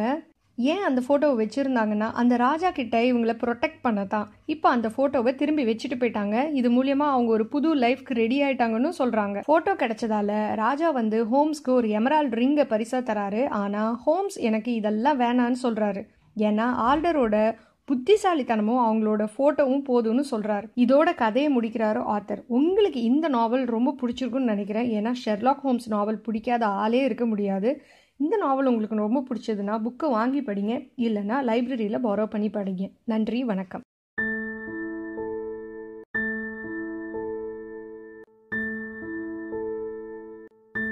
ஹாய், ஹலோ, எல்லோருக்கும் வணக்கம். இன்னைக்கு நம்ம பார்க்க போகிற நாவலோட பேர் are you afraid of the dark by Sidney Sheldon. சரி, வாங்க இப்போ கதைக்குள்ளே போவோம். 4 பேர் தனித்தனியாக 4 ஆக்சிடெண்ட்டில் உலகத்தில் இருக்கிற 4 வெவ்வேறு இடத்துல செத்து போகிறாங்க. அதில் ஒருத்தரோட பேர் ரிச்சர்ட் ஸ்டீவன்ஸ். இவர் வந்து நியூயார்க்கில் வசிக்கிறவர். மார்க் ஹாரிஸ், இவர் பாரிஸில் இருக்கிறவர். ஃப்ரான்ஸ் வெர்பூர்கே, இவர் பெர்லினில் இருக்கிறவர். கேரி ரெனால்ட்ஸ், இவர் டென்வரில் இருக்கிறவர். ஆனால் செத்துப்போன இந்த 4 பேருக்கும் ஒரு முக்கியமான லிங்க் இருக்குது. அது என்னன்னா, அவங்க எல்லாரும் ஒரு பவர்ஃபுல்லான திங்க் டேங்கில் வேலை செய்கிறாங்க. அதை யார் நிர்வாகம் செய்கிறதுனா டேனர் கிங்ஸ்லி. 2 பேர் இருக்காங்க. அவங்க பேர் டயானா ஸ்டீவன்ஸ், அப்புறம் கெல்லி ஹாரிஸ். இவங்க 2 பேரும் இறந்து போன ரிச்சர்ட் அப்புறம் மார்க்கோட மனைவிங்க எதர்ச்சியாக ஒரு தடவை நியூயார்க்கில் சந்திச்சுக்கிறாங்க. அவங்க 2 பேரும் இப்போ தான் டேனர் கிங்ஸ்லியை மீட் பண்ணிட்டு வராங்க. அவர்கிட்ட அவங்க ஹஸ்பண்ட் இறந்ததை பற்றி டிஸ்கஸ் பண்ணிட்டு வராங்க. டயானா வந்து கெல்லியோட ஹஸ்பண்ட் இறந்ததை பற்றி டிஸ்கஸ் பண்ண ஒரு கெஃபேக்கு இன்வைட் பண்ணுறாங்க. அவங்க கெஃபேல இருக்கும்போது அவங்கள நிறைய ரவுடி வந்து அட்டாக் பண்ணுறாங்க. அவங்க கிட்ட இருந்து தப்பிச்சு டயானோட ஃப்ளாட்டுக்கு டயானாவும் கெல்லியும் போகிறாங்க. கொஞ்ச நேரம் கழிச்சு அவங்க அப்பார்ட்மெண்ட் கூட சேஃப் இல்லைன்னு நினச்சி ஒரு ஹோட்டலுக்கு தப்பிச்சு போகிறாங்க. இப்போ எங்கே போனாலும் அவங்கள யாரோ அட்டாக் பண்ணுறாங்க. அவங்க 2 பேரும் இந்த அட்டாக்குக்கு காரணம் டேனர் கிங்ஸ்லி தான்னு முடிவு பண்ணுறாங்க. அது மட்டும் இல்லாமல் ஃப்ரான்ஸ் அப்புறம் கேரி கொலைக்கும் இவங்க ஹஸ்பண்ட் கொலைக்கும் ஏதோ சம்மந்தம் இருக்குன்னு சந்தேகப்படுறாங்க. இந்த 4 பேரும் சாகிறதுக்கு முன்னால் ஒரு ப்ராஜெக்டில் ஒன்றா சேர்ந்து வேலை செஞ்சுருக்காங்க. அந்த ப்ராஜெக்ட் பேர் ப்ராஜெக்ட் பிரீமா. அந்த ப்ராஜெக்ட் என்ன பண்ணுன்னா வெதரை கண்ட்ரோல் பண்ணும். இதை தெரிஞ்சுக்கிட்ட இந்த 4 ஆம்பளைங்களும் அந்த ப்ராஜெக்ட் உலகத்துக்கு எவ்வளவு ஆபத்தானதுன்னு புரிஞ்சுக்கிட்டாங்க. செனேட்டரை பார்த்து பேச முடிவு பண்ணுறாங்க. டேனர் கிங்ஸ்லிக்கு இந்த பிளான் தெரிஞ்சு இவங்க 4 பேரையும் கொலை பண்ணுறாரு. ஆனால் பக்கா ஆக்சிடென்ட் மாதிரி செட்டப் பண்ணுறாரு. இந்த மொத்த விஷயத்தையும் தெரிஞ்சுக்கிட்ட இந்த லேடிஸ் லாங் ஐலாண்டில் இருக்கிற செனேட்டரை சந்திக்க தயாராகிறாங்க. செனேட்டரோட சந்தித்த அப்புறம்தான் தெரியுது அவங்க டேனரோட முன்னாள் காதலினும் அவங்களும் தான் இந்த ப்ராஜெக்டுக்கு உதவுறாங்கன்னு தெரிஞ்சுது. இவங்க எல்லாரோட ஹஸ்பண்ட் ஆகிறதுக்கு அவங்களும் ஒரு காரணம்னு தெரிஞ்சுக்கிறாங்க. இப்போது டேனர் அவரோட பாடிகார்டான ஃப்ளின்ட்டுன்னு ஒருத்தரை வச்சு இந்த 2 லேடிஸை கொல்ல சொல்கிறாரு. ஆனால் கெல்லி ஃப்ளின்ட்டை வெளுத்து கட்டி கொன்னுடுறாங்க. இப்போது இவங்க 2 பேரும் ஒரு மோட்டலில் தங்குறாங்க. அதுவும் கெல்லியோட பழைய ஃப்ரெண்டோட மோட்டலில். அவங்க பேர் கிரேஸ். இந்த டேனர் பண்ணுற எல்லா வேலையும் உலகத்துக்கே சொல்லணும்னு முடிவு பண்ணுறாங்க. எல்லா பத்திரிகை ஆளுங்களுக்கும் சொல்கிறாங்க. எப்படின்னா பிரிமா அன்வீலிங் பார்ட்டி அப்படின்னு ஒன்று நடக்க போகுதுன்னு ஒரு இன்விடேஷன் கொடுக்குறாங்க. இதை தெரிஞ்சுக்கிட்ட டேனர் இப்போது வச்சிருக்கிற மிஷினை டெஸ்ட்ராய் பண்ண சொல்லி ஆண்ட்ரூ அவரோட சகோதரர்கிட்ட சொல்கிறாரு. ஆண்ட்ரூ ஒரு காலத்தில் ரொம்ப பிரில்லியண்டான ஆள். ஆனால் இப்போது கொஞ்சம் நேர் சிந்தனை இல்லாதவராக மாறிட்டார். அப்பா டேனர் இந்த பிரிமாவை அழிச்சிட்டாருன்னு சும்மா நினைக்காதீங்க. அவர் பிரிமா 2 இந்த மிஷினோட ரெப்ளிகாவை வேற ஒரு இடத்துல, அதாவது சவுத் பெசிஃபிக்கில் இருக்கிற டமோவா ஐலாண்டில் வச்சிருக்காரு. அங்கே தப்பிச்சு போகணுன்னு முடிவு பண்ணுறாங்க. அங்கே தப்பிச்சு போகும்போது டேனரும் அந்த செனேட்டரும் எதிர்பாராத விதமான ஒரு புயலில் சிக்கி இறந்துடுறாங்க. கொஞ்ச நாள் கழிச்சு என்ன தெரிய வருதுன்னா அந்த புயலை கிரியேட் பண்ணதே ஆண்ட்ரூ தான்னு தெரிய வருது. அவர் பிரிமாவை டெஸ்ட்ராய் பண்ணுற ப்ராசஸில் இறந்து போயிட்டாருன்னு இப்போ இந்த 2 லேடிஸும் சேர்ந்து வாஷிங்டன்ல இருக்கிற FBI கிட்ட போய் நடந்தது எல்லாத்தையும் சொல்ல போறாங்க. டேனியும் கெல்லியும் அவங்க ஹஸ்பண்டோட கொலைக்கு காரணம் கண்டுபிடிக்கிறதுல நடந்த நிகழ்வுகள்ல ரொம்ப நெருங்கிய நண்பர்களாக மாறிட்டாங்க அப்படின்னு சொல்லி இதோட கதையை முடிக்கிறாரு ஆத்தர். உங்களுக்கு இந்த கதை பிடிச்சதுன்னா புக்கு வாங்கி படிங்க, இல்லைன்னா லைப்ரரியில புக்கை பாரோ பண்ணி படிங்க. நன்றி, வணக்கம். ஹாய், வெல்கம் டு கதை சுருக்கம். நான் உங்களுமா. இன்னைக்கு நம்ம கேட்க போறது சிட்னி ஷெல்டனோட டெல் மீ யுவர் ட்ரீம்ஸ். தொடர்ந்து நடந்துகிட்டு இருக்க கொலைகள், அந்த கொலைகளோட பின்னி பிணையப்படுற 3 பெண்களோட வாழ்க்கை அப்படின்னு இந்த புக்கை கீழே வைக்க முடியாத அளவுக்கு ட்விஸ்ட் அண்ட் டர்ன்ஸ் இருக்கு.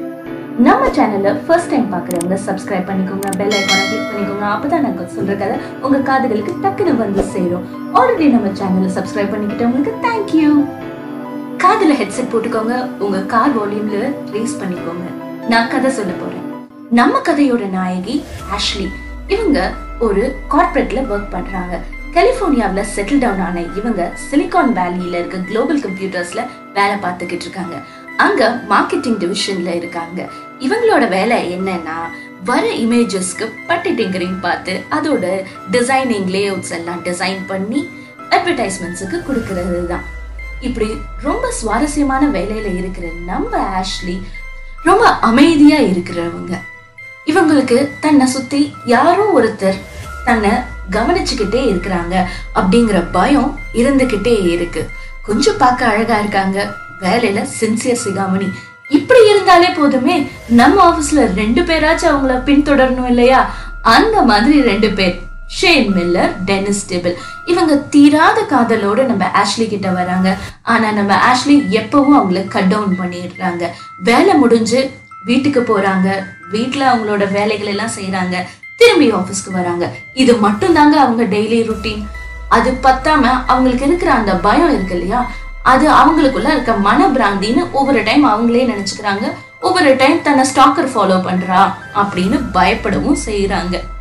நம்ம ஆஷ்லியோட அப்பா ஒரு ஹார்ட் சர்ஜன், அதுவும் ரொம்ப கைராசிக்காரராம். இவர் பார்த்தாலே போதுமா பேஷண்ட்ஸ்க்கு நோய் குணமாயிடும் அப்படிங்கிற அளவுக்கு கலிபோர்னியாவிலேயே கலக்கிக்கிட்டு இருக்கிற டாக்டர். ஆனா நம்ம ஆஷ்லி அவங்க அப்பா பத்தி எல்லாம் பெருசா அலட்டிக்காம தான் வேலை உண்டு தான் உண்டுன்னு இருக்கிறாங்க. வாரத்துக்கு ஒரு தடவை அவங்க அப்பாவை மீட் பண்ணி லஞ்சுக்கோ டின்னருக்கோ போறாங்க வெளியில. அப்படி ஒரு நாள் லஞ்சுக்கு போறபோது அவங்க அப்பா ஒரு வெயிட்டரை பயங்கரமா திட்டிக்கிட்டு இருக்காங்க. ஆஷ்லிக்கு அந்த இடத்துல ரொம்ப எம்பாரஸ் ஆயிடுது. ஆஷ்லி அப்படியே அவங்களோட ஸ்கூல் டேஸ்க்கு போயிடுறாங்க. ஆஷ்லி அவங்களோட ஸ்கூல் ஃபைனல் இயர்ல இருக்கிற போது ஜிம் கிளாரி அப்படிங்கிற ஃபுட்பால் பிளேயரை லவ் பண்றாங்க. லவ்னா லவ், அப்படி ஒரு லவ்வா.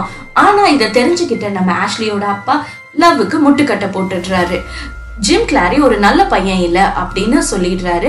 நம்ம ஆஷ்லிக்கு அவளோட ஹையர் ஸ்டடீஸ்க்கு லண்டன்ல இருக்கிற ஸ்கூல்ல அட்மிஷனும் வாங்கிடுறாரு. கிராஜுவேஷன் முடிஞ்ச உடனேயே நம்ம லண்டன் போகணும்னு ஆஷ்லி கிட்ட ப்ரெஷர் போடுறாரு. ஆஷ்லி இதை ஜிம் கிளாரி கிட்ட சொன்ன உடனே ஜிம் கிளாரி அவங்கள கூப்பிட்டுட்டு சிக்காகோ போயிடலாம் அப்படின்னு ஒரு ஐடியாவை சொல்றாரு. பிடிக்கலைனாலும் அப்பா கிட்ட சொல்லி பெர்மிஷன் வாங்குறது முடியாது இல்லையா, அதனால அவரோட ஐடியாவுக்கு ஒத்துக்கிறாங்க. திரும்பி வீட்டுக்கு வராங்க. வீட்டுக்கு வரும்போது டக்குன்னு அப்பா கிட்ட மாட்டிக்கிறாங்க. அவங்க அப்பா பயங்கரமா திட்டுறாரு.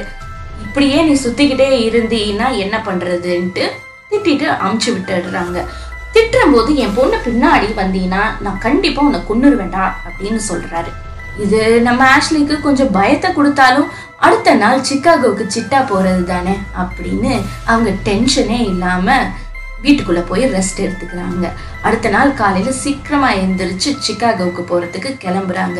சிக்காகோவுக்கு ஃபிளைட்ல போனா மாட்டிக்குவாங்கன்னு சொல்லி ட்ரெயின்ல தான் போகிறதுக்கு பிளான் பண்ணியிருக்காங்க. ட்ரெயின் ஸ்டேஷன்ல வெயிட் பண்ணிக்கிட்டு இருக்க நம்ம ஆஷ்லி வெயிட் பண்றாங்க ஜிம் கிளாரி அங்க வரவே இல்லை. சாயங்காலம் நம்ம என் வீட்டுல கொஞ்ச நேரம் டைம் ஸ்பெண்ட் பண்ணலாமான்னு ஜிம் கேட்கிறாரு.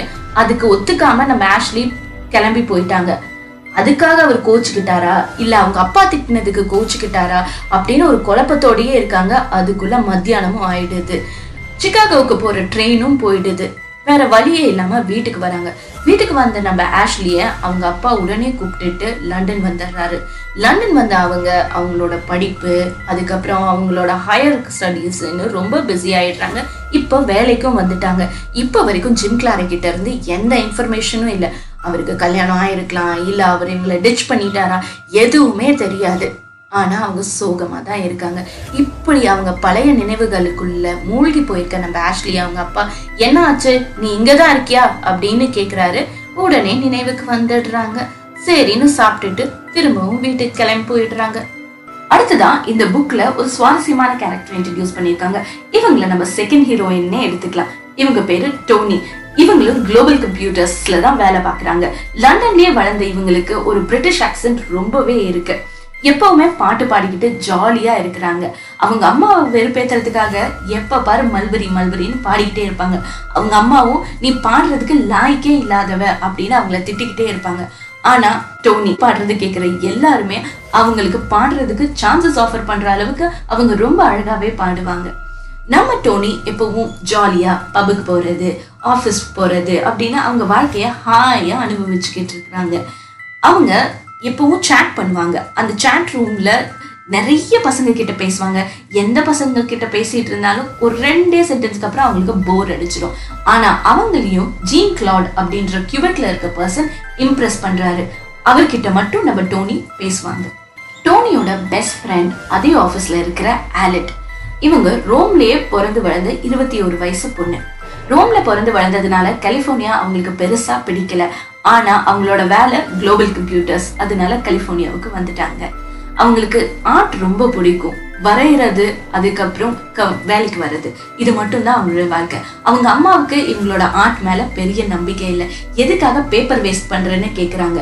ஆனா நம்ம ஆலட்டோட ஓவியங்கள் எல்லாமே மியூசியம்லயே வித்துக்கிட்டு இருக்காங்க. ஆலட் ஒரு சின்சியரான காட் ஃபியரிங் குழந்தை. எல்லா சண்டேஸும் சர்ச்சுக்கு போகிறது, சர்ச்சுக்கு தேவையான ஒர்க் பண்ணுறது, அதுக்கு தேவையான ஃபண்ட்ஸ் கலெக்ட் பண்ணுறதுக்கு தன்னோட பெயிண்டிங்கே விற்கிறது அப்படின்னு ரொம்பவே நல்ல பொண்ணாக இருக்கிறாங்க. யாரை பார்த்தாலும் ஒரு மதர்லி நேச்சரில் எல்லாத்துக்கிட்டையும் பழகுறாங்க, கேர் கொடுக்குறாங்க. டோனியும் ஆலட்டும் ரொம்ப க்ளோஸ் ஃப்ரெண்ட்ஸ். நம்ம டோனியோட ரொம்ப பெரிய எதிரின்னு பார்த்தா ஆஷ்லி தான். ஆஷ்லியை பற்றி காசப் பண்ணுறது மட்டும்தான் டோனிக்கு வேலை. ஆலட்டுக்கு அந்த இடம் புதுசு அப்படிங்கிறதுனால டோனி அவங்களுக்கு நிறைய மியூசியம்ஸை சஜஸ்ட் பண்ணுவாங்க. அப்படியே ஒரு மியூசியமில் ஒருத்தரை மீட் பண்ணுவாங்க. அவர் பேர் ராபர்ட்.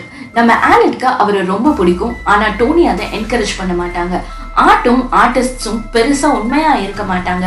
அதனால அந்த ஆர்டிஸ்ட நீங்க நம்பாத அப்படின்னு நம்ம ஆலட் கிட்ட அடிக்கடி சொல்லிக்கிட்டே இருப்பாங்க. ஆனா டோனிக்கு தெரியாம ஆலட் ரிச்சர்ட் கூட பேசிக்கிட்டே தான் இருப்பாங்க. ஒரு நாள் ஆஷ்லி ஆஃபீஸ்ல வேலை பார்த்துக்கிட்டு இருக்காங்க. அப்படியே அவங்க டேபிள் மேல இருக்கிற இன்விடேஷனை மறைச்சு பார்த்துக்கிட்டு இருக்காங்க. இதை நோட்டீஸ் பண்ண நம்ம ஷேன் மில்லர் இன்விடேஷனை வந்து கையில எடுக்கிறாரு. அவரே ஆப்பர்ச்சுனிட்டி கிடைச்சா போதும் கடலை போடலான்னு தானே பார்த்துக்கிட்டு இருப்பாரு.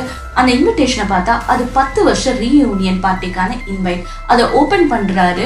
இது 10 இயர்ஸ் ரீயூனியன் பார்ட்டின்னு மறுபடியும் அதையவே படிச்சு அவங்க கிட்ட காமிக்கிறாரு.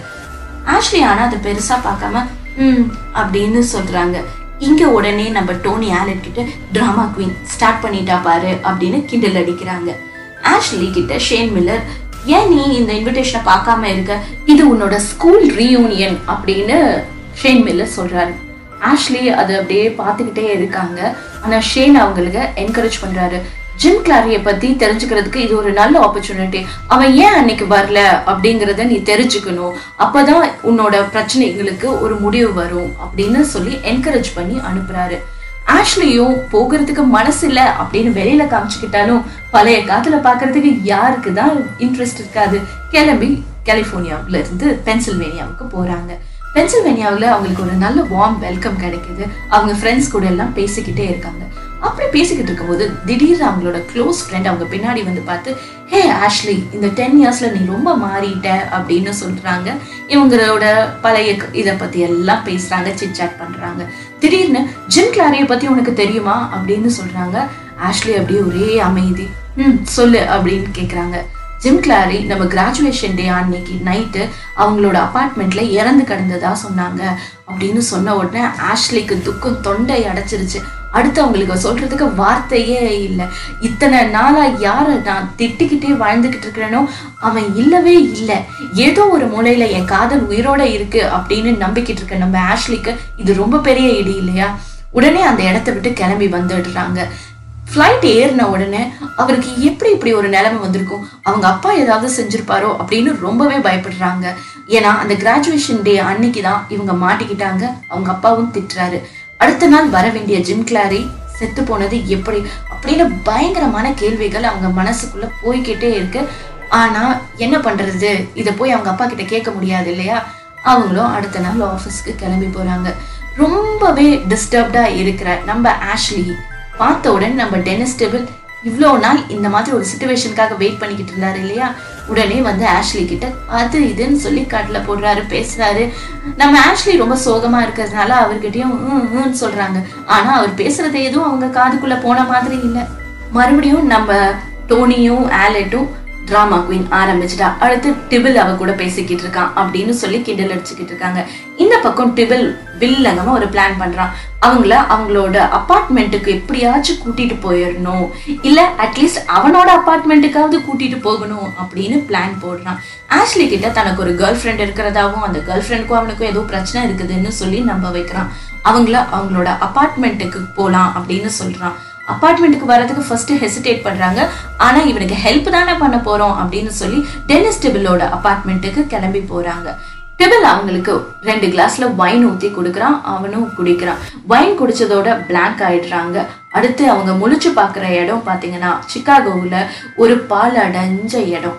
சிக்காகோவுக்கு எப்படி வந்தேன் கலிஃபோர்னியாவில் இருந்துன்னு அவங்களுக்கு பிளாங்காக இருக்கு. ஆனால் அவங்க மேலே கூட எந்த ட்ரெஸ்ஸும் இல்லாததுனால ஃபர்ஸ்ட்டு போய் குளிக்கிறாங்க. அங்கே இருக்கிற ஒரு கேவலமான ட்ரெஸ்ஸை எடுத்து மாட்டிட்டு திரும்பி ஊருக்கு வர்றதுக்கு பார்க்குறாங்க. கீழே இறங்கி வந்தபோது அந்த லாட்ஜில் இருக்க எல்லாருமே அவங்கள ஒரு மாதிரி பார்க்குறாங்க. தான் ஏன் இப்படி இருக்கேன், இங்கே எப்படி வந்தேன் அப்படின்னு கேட்கணும்னு நினைக்கிறாங்க. ஆனால் அதுக்கும் அவங்களுக்கு பயம். டென்னிஸ் டேபிளை மனசுக்குள்ளேயே திட்டிக்கிட்டு வந்து பே பண்ணிட்டு வெளியே வர பாக்குறாங்க. அவங்களோட கிரெடிட் கார்டு ஒர்க் ஆகல. அவங்க கையில வெறும் $40 தான் இருக்கு. திரும்பி சிக்காகோல இருந்து வரதுக்கு ஃப்ளைட் டிக்கெட் வேணும். அதனால அவங்க அப்பாவுக்கு ஃபோன் பண்ணி ஃப்ளைட் டிக்கெட் புக் பண்ணி தர சொல்லி கிளம்பி வராங்க. இவங்க டென்னிஸ் டேபிள் வீட்டுக்கு போனது ஃப்ரைடே நைட். எந்திரிச்சது பார்த்ததோ மண்டே மார்னிங். 2 நாள் என்ன நடந்துச்சுன்னே தெரியல. ஃப்ளைட்ல வரும்போதெல்லாம் யோசிச்சுட்டே வராங்க. ஆனா அவங்களால அதை பத்தி எதுவுமே ரீகலெக்ட் பண்ணிக்க முடியல. கலிபோர்னியா வந்து அவங்க வீட்டுல ஷவர் எடுத்ததுக்கு அப்புறம் தான் அவங்களுக்கு பெருமூச்சே விட முடியுது. அதுக்குள்ள அவங்க அப்பா கால் பண்ணி கண்டிப்பா அவங்கள வந்து பார்க்கணும்னு சொல்லிக்கிறாரு. நம்ம ஆஷ்லியும் அவங்க அப்பாவை போய் பாக்குறாங்க. அவர் ரொம்ப கோவமா எப்படி அவங்க சிக்காகோ போனாங்க, என்ன நடந்துச்சுன்னு கேட்குறாங்க. ஆஷ்லிக்கு சொல்றதுக்கு பயமா இருந்தாலும் டென்னிஸ் டேபிள் தான் கூட்டிட்டு போனாரு, ஆனா சிக்காகோவுக்கு எப்படி போனாங்க அப்படின்னு அவங்களுக்கு தெரியல அப்படிங்கறத பத்தி அவங்க அப்பா கிட்ட சொல்றாரு. இவங்க வேற டேடிஸ் லிட்டில் பிரின்சஸ் இல்லையா, பயங்கரமா அவங்க அப்பாவுக்கு கோவம் வந்துடுது. டென்னிஸ் டேபிள நான் சும்மாவே விட மாட்டேன் அப்படிங்கிற மாதிரி திட்டுறாரு.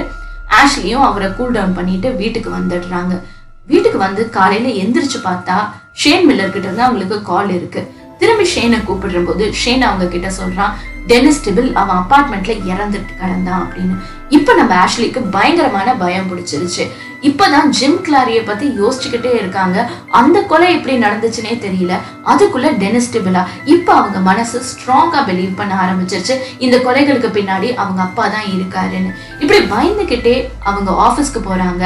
அங்க பாத்தீங்கன்னா பிளேக்னு ஒரு இன்வெஸ்டிகேஷன் ஆஃபீஸர் அங்க இன்வெஸ்டிகேட் பண்ணிக்கிட்டு இருக்காரு. பிளேக் தான் டென்னிஸோட கேஸை ஹேண்டில் பண்ற இன்வெஸ்டிகேஷன் ஆஃபீஸர். பிளேக் எல்லாத்துக்குமே இன்வெஸ்டிகேட் பண்ணிட்டு நம்ம ஆஷ்லி கிட்ட வந்து கேட்குறாரு, உங்களுக்கு டென்னிஸ் எந்த அளவுக்கு க்ளோஸ்ன்னு. அவங்க சொல்றாங்க, பெருசா எனக்கு அவரை தெரியாது, அப்படியே பிளாங்கா முடிச்சிடுறாங்க.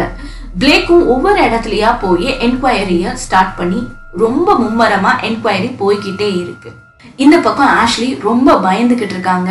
அடிக்கடி என்ன நியூஸ் வருது டென்னிஸை பத்தி அப்படிங்கிறத பார்த்துக்கிட்டே இருக்காங்க. பிளேக்குக்கு அங்கங்க கிடைக்கிற ஹிண்ட் படி ஆஷ்லி மேல டிபிளுக்கு ஒரு சாஃப்ட் கார்னர் இருந்துச்சு அப்படிங்கிறது தெரிய வருது. மறுபடியும் ஆஷ்லி கிட்ட என்கொயர் பண்றாரு. ஆஷ்லி இந்த தடவை ரொம்ப விவரமா ஆன்சர் பண்றாங்க. நான் கொஞ்சம் பேப்பர்ஸ் கலெக்ட் பண்றதுக்காக ஒரே ஒரு தடவை டிபிளோட அபார்ட்மெண்ட்டுக்கு போயிருக்கேன்னு, ஏன்னா அவங்களோட ஃபிங்கர் பிரிண்ட்ஸ் இருக்குமோன்னு ஆஷ்லிக்கு ஒரு பயம் இருக்கு. பிளேக்கும் அதை பெருசா எடுத்துக்கல. ஓகே, கொலீக்ஸ்னா வீட்டுக்கு போறதெல்லாம் ஒரு பெரிய விஷயமா அப்படின்னு சொல்லிட்டு அவரும் அந்த கேஸு அப்படியே மூவ் பண்ணிக்கிட்டே இருக்காரு. ஆனா அவருக்கு அந்த கேஸுக்கான விடை கிடைக்கவே மாட்டேங்குது. இந்த பக்கம் நம்ம ஆஷ்லி ரொம்பவே பயந்து போயிட்டு இருக்காங்க. ஆனா டெய்லி ஆஃபீஸ் வந்துட்டு போயிட்டு இருக்காங்க. இந்த மாதிரி ஒரு சிச்சுவேஷன்ல ஷேன் மில்லர் ஆஃபீஸ்ல இருக்க எல்லாத்தையும் கியூபெக்கு கூட்டிட்டு போறாரு. அங்க நடக்கிற கான்ஃபரன்ஸ்ல நம்ம ஆஷ்லி, டோனி, ஆலட் எல்லாருமே கலந்துக்கிறாங்க. கான்ஃபரன்ஸ் முடிஞ்ச உடனே நம்ம டோனி ஜீன் கிளாட தேடி போறாங்க. அவரு அங்கதான் ஒரு ஜெம்ஸ்டோன் கடை வச்சிருக்காரு. ரெண்டு பேரும் ரொம்ப ஹாப்பியா அங்க கியூபெக்ல இருக்கிற எல்லா இடத்தையும் சுத்தி பாக்குறாங்க. அங்க இருக்க ஒரு ஹோட்டல்ல லஞ்ச் சாப்பிடுறாங்க. திரும்பி அவரோட கடைக்கு அவர் கூட்டிட்டு வர்றாரு. அங்க இருக்கிற ஜெம் ஜுவல்லரி எல்லாத்தையும் அவங்களுக்கு காமிக்கிறாரு. அப்ப அவங்களுக்கு ஒரு நெக்லஸ் பிரசன்ட் பண்றாரு. நம்ம டோனியும் அதை ஹாப்பியா வாங்கிக்கிறாங்க. அதுக்கப்புறம் அங்கிருந்து கிளம்பி வந்துடுறாங்க. கிளம்பி வந்து அவங்க மறுபடியும் ஹோட்டலுக்கு வந்து செக்இன் பண்ணிடுறாங்க. ஒரு 2-3 மணி இருக்கிற டைம்ல ஒரு வீடு கதவு திறந்து இருக்கிறத பாக்குற போலீஸ்காரவங்க இந்த வீட்டு ஏன் இப்படி கதவு திறந்துருக்கு அப்படின்னு சந்தேகமா உள்ள போறாங்க. உள்ள போறவங்களுக்கு ஒரு அதிர்ச்சி காத்திருக்கு. ஜீன் கிளாட் அங்க செத்து கிடக்குறாரு. போலீஸ்காரவங்களுக்கு எப்படி ஒரு க்ளூவே கிடைக்க மாட்டேங்குது. திடீர்னு அந்த பாடி பக்கத்துல பாத்தீங்கன்னா ஒரு பில் கிடைக்குது. அந்த பில் பாத்தீங்கன்னா நம்ம டோனியும் ஜீனும் போனாங்க இல்லையா, அந்த ரெஸ்டாரண்டோட பில். அவங்க உடனே அந்த ரெஸ்டாரண்ட்டுக்கு போறாங்க. அங்க இருக்க ரெஸ்டாரண்ட் மேனேஜர் இவர் வந்து டோனின்னு ஒரு பொண்ணை கூப்பிட்டு வந்தாரு அப்படிங்கறத அவங்களுக்கு எக்ஸ்பிளைன் பண்றாங்க. உடனே அந்த இன்வெஸ்டிகேஷன் ஆஃபீஸர் இந்த கொலை நடந்து ரொம்ப நேரம் ஆயிருக்காது, சோ அவங்க இந்த சிட்டிக்குள்ளதான் எங்கேயாவது இருப்பாங்க அப்படின்னு தேடி ஆரம்பிக்கிறாங்க. டோனியை எல்லா இடத்துலயும் தேடுறாங்க. ஆனா டோனி எங்கேயுமே கிடைக்கல. கான்ஃபரன்ஸ் முடிஞ்சு வந்து ஆஷ்லி டிபிள் கேஸு என்ன ஆயிக்கிட்டு இருக்கோ அப்படின்னு எப்பவும் மாதிரி நியூஸ் செக் பண்றாங்க. அப்பா அவங்களுக்கு அவங்க அப்பா கிட்ட இருந்து ஃபோன் வருது. ஃபோன்ல அவங்க அப்பா அவங்கள சான் பிரான்சிஸ்கோவுக்கு வர சொல்றாரு. ஓகே இது சொல்லி கட் பண்ணிடுறாங்க. சான் பிரான்சிஸ்கோவுக்கு கிளம்பி வர நம்ம ஆஷ்லி அவங்க அப்பாவை பாக்குறதுக்காக வெயிட் பண்ணிக்கிட்டு இருக்காங்க. இந்த பக்கம் ஆலட் சான் பிரான்சிஸ்கோவுக்கு ரிச்சர்டை பார்க்க வந்து ரிச்சர்ட் கூட டைம் ஸ்பெண்ட் பண்றாங்க. ரிச்சர்ட் ஆலட் கிட்ட டோனியை பத்தி கேட்டுட்டு அவங்கள கம்ஃபர்ட் பண்றாங்க. ஓகேன்னு சொல்லிட்டு ஆலட் திரும்பி வீட்டுக்கு வந்துடுறாங்க. திரும்பி வந்து அடுத்த நாள் நியூஸ் பார்த்தா ரிச்சர்டும் செத்து போயிட்டு இருக்காங்க. இந்த 4 கேஸையும் வெவ்வேறு ஆஃபீஸர்ஸ் இன்வெஸ்டிகேட் பண்ணிக்கிட்டு இருக்காங்க. நம்மளோட டிபிளோட கேஸை ஹேண்டில் பண்ற பிளேக்கோட பிரதர் இன்லா ஒரு இன்டர்போல் நல்ல பெரிய ஆஃபீஸர். அவருக்கு எல்லா இடத்துலயும் கனெக்ஷன் இருக்கும். டிபிளோட கேஸ்ல இருக்க ஒவ்வொரு இம்ப்ரூவ்மெண்ட்டையும் பிளேக் சொல்ல சொல்ல இவரும் சுவாரஸ்யமா அதை கேட்டுக்கிட்டே இருப்பாரு. இதே மாதிரி கொலை சான் பிரான்சிஸ்கோவிலையும் கியூபெக்லயும் நடந்ததை பத்தி இவர் வந்து பிளேக்கு ஹிண்ட் கொடுக்கிறாரு. ஸோ இந்த தடவை பிளேக்குக்கு சின்னதா ஆஷ்லி பக்கம் ஒரு சந்தேகம் வந்துடுது. திரும்பியும் ஆஷ்லி வீட்டுக்கு வர்றாரு. ஆஷ்லி கிட்ட வந்து நிறைய கொஸ்டின்ஸ் கேட்கிறாரு. இப்ப நம்ம ஆஷ்லி ரொம்பவே பேனிக் ஆயிடுறாங்க. உண்மையை சொல்றாங்க. தன்னை ஒரு ஸ்டாக்கர் பின்தொடர்ந்து வர மாதிரியும், அடிக்கடி வந்து அவங்க வீட்டில் திங்ஸ் எல்லாம் அப்படி இப்படி கலைஞ்சு போய் இருக்கிறதாவும், அவங்களோட ட்ரெஸ்ஸிங் ரூம் அடிக்கடி கலைஞ்சு போயிருக்கு அப்படிங்கிற கன்சர்ன்ஸ் எல்லாத்தையும் நம்ம பிளேக் கிட்ட ஷேர் பண்ணுறாங்க. ஆஷ்லி சொல்ல சொல்ல அவங்களோட நிலைமை மோசமாகிறத பார்த்து நம்ம பிளேக் அவங்களுக்காக ரொம்பவே ஃபீல் பண்ணுறாரு. ஏதாவது பிரச்சனைனா என்னை உடனே கூப்பிடுங்க அப்படின்னு சொல்லிட்டு கிளம்பிடுறாரு. அன்னைக்கு ஈவினிங்கே ஆஷ்லி ரொம்ப பயந்த நிலைமையில பிளேக்கை கூப்பிடுறாங்க. பிளேக்கோட ஆஃபீஸ்ல பிளேக் இல்லை.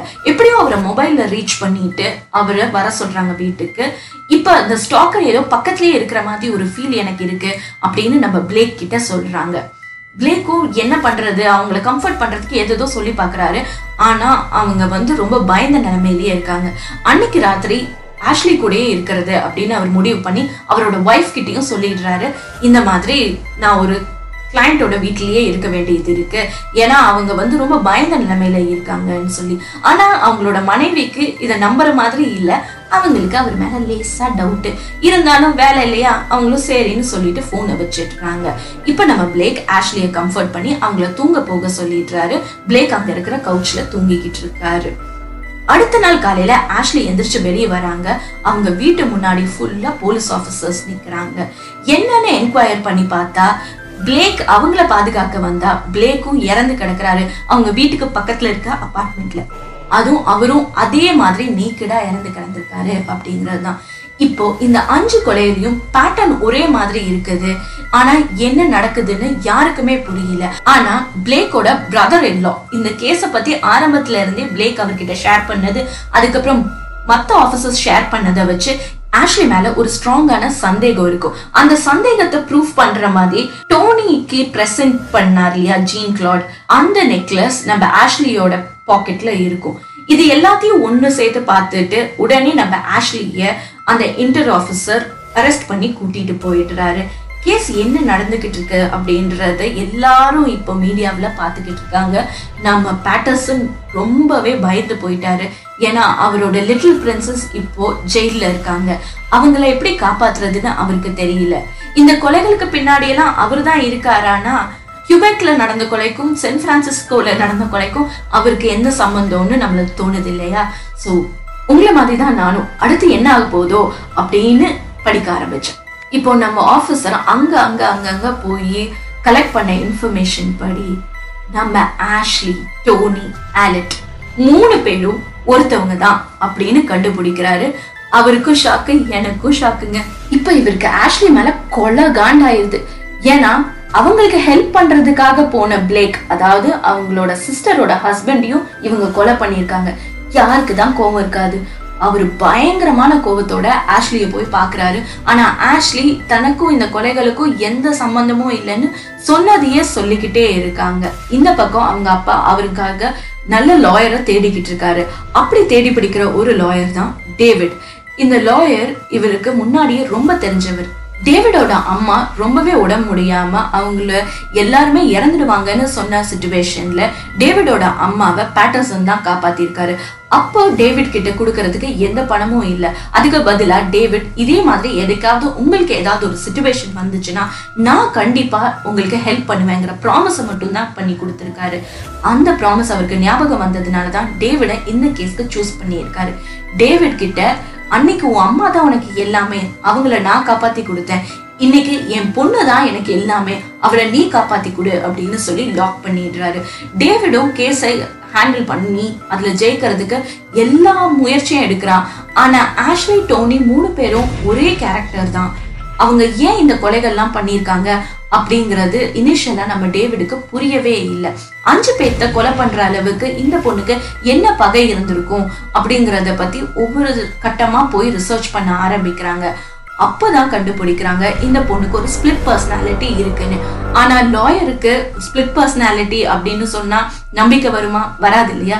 அதனால ஒரு சைக்காட்ரிக் டாக்டரை கூப்பிட்டு வந்து ஆஷ்லிக்கு என்னதான் நடந்திருக்கு, அவங்களோட நிலைமை எப்படி இருக்கு அப்படிங்கிறத பத்தி எல்லாம் அவங்க டிடெக்ட் பண்ண ஆரம்பிக்கிறாங்க.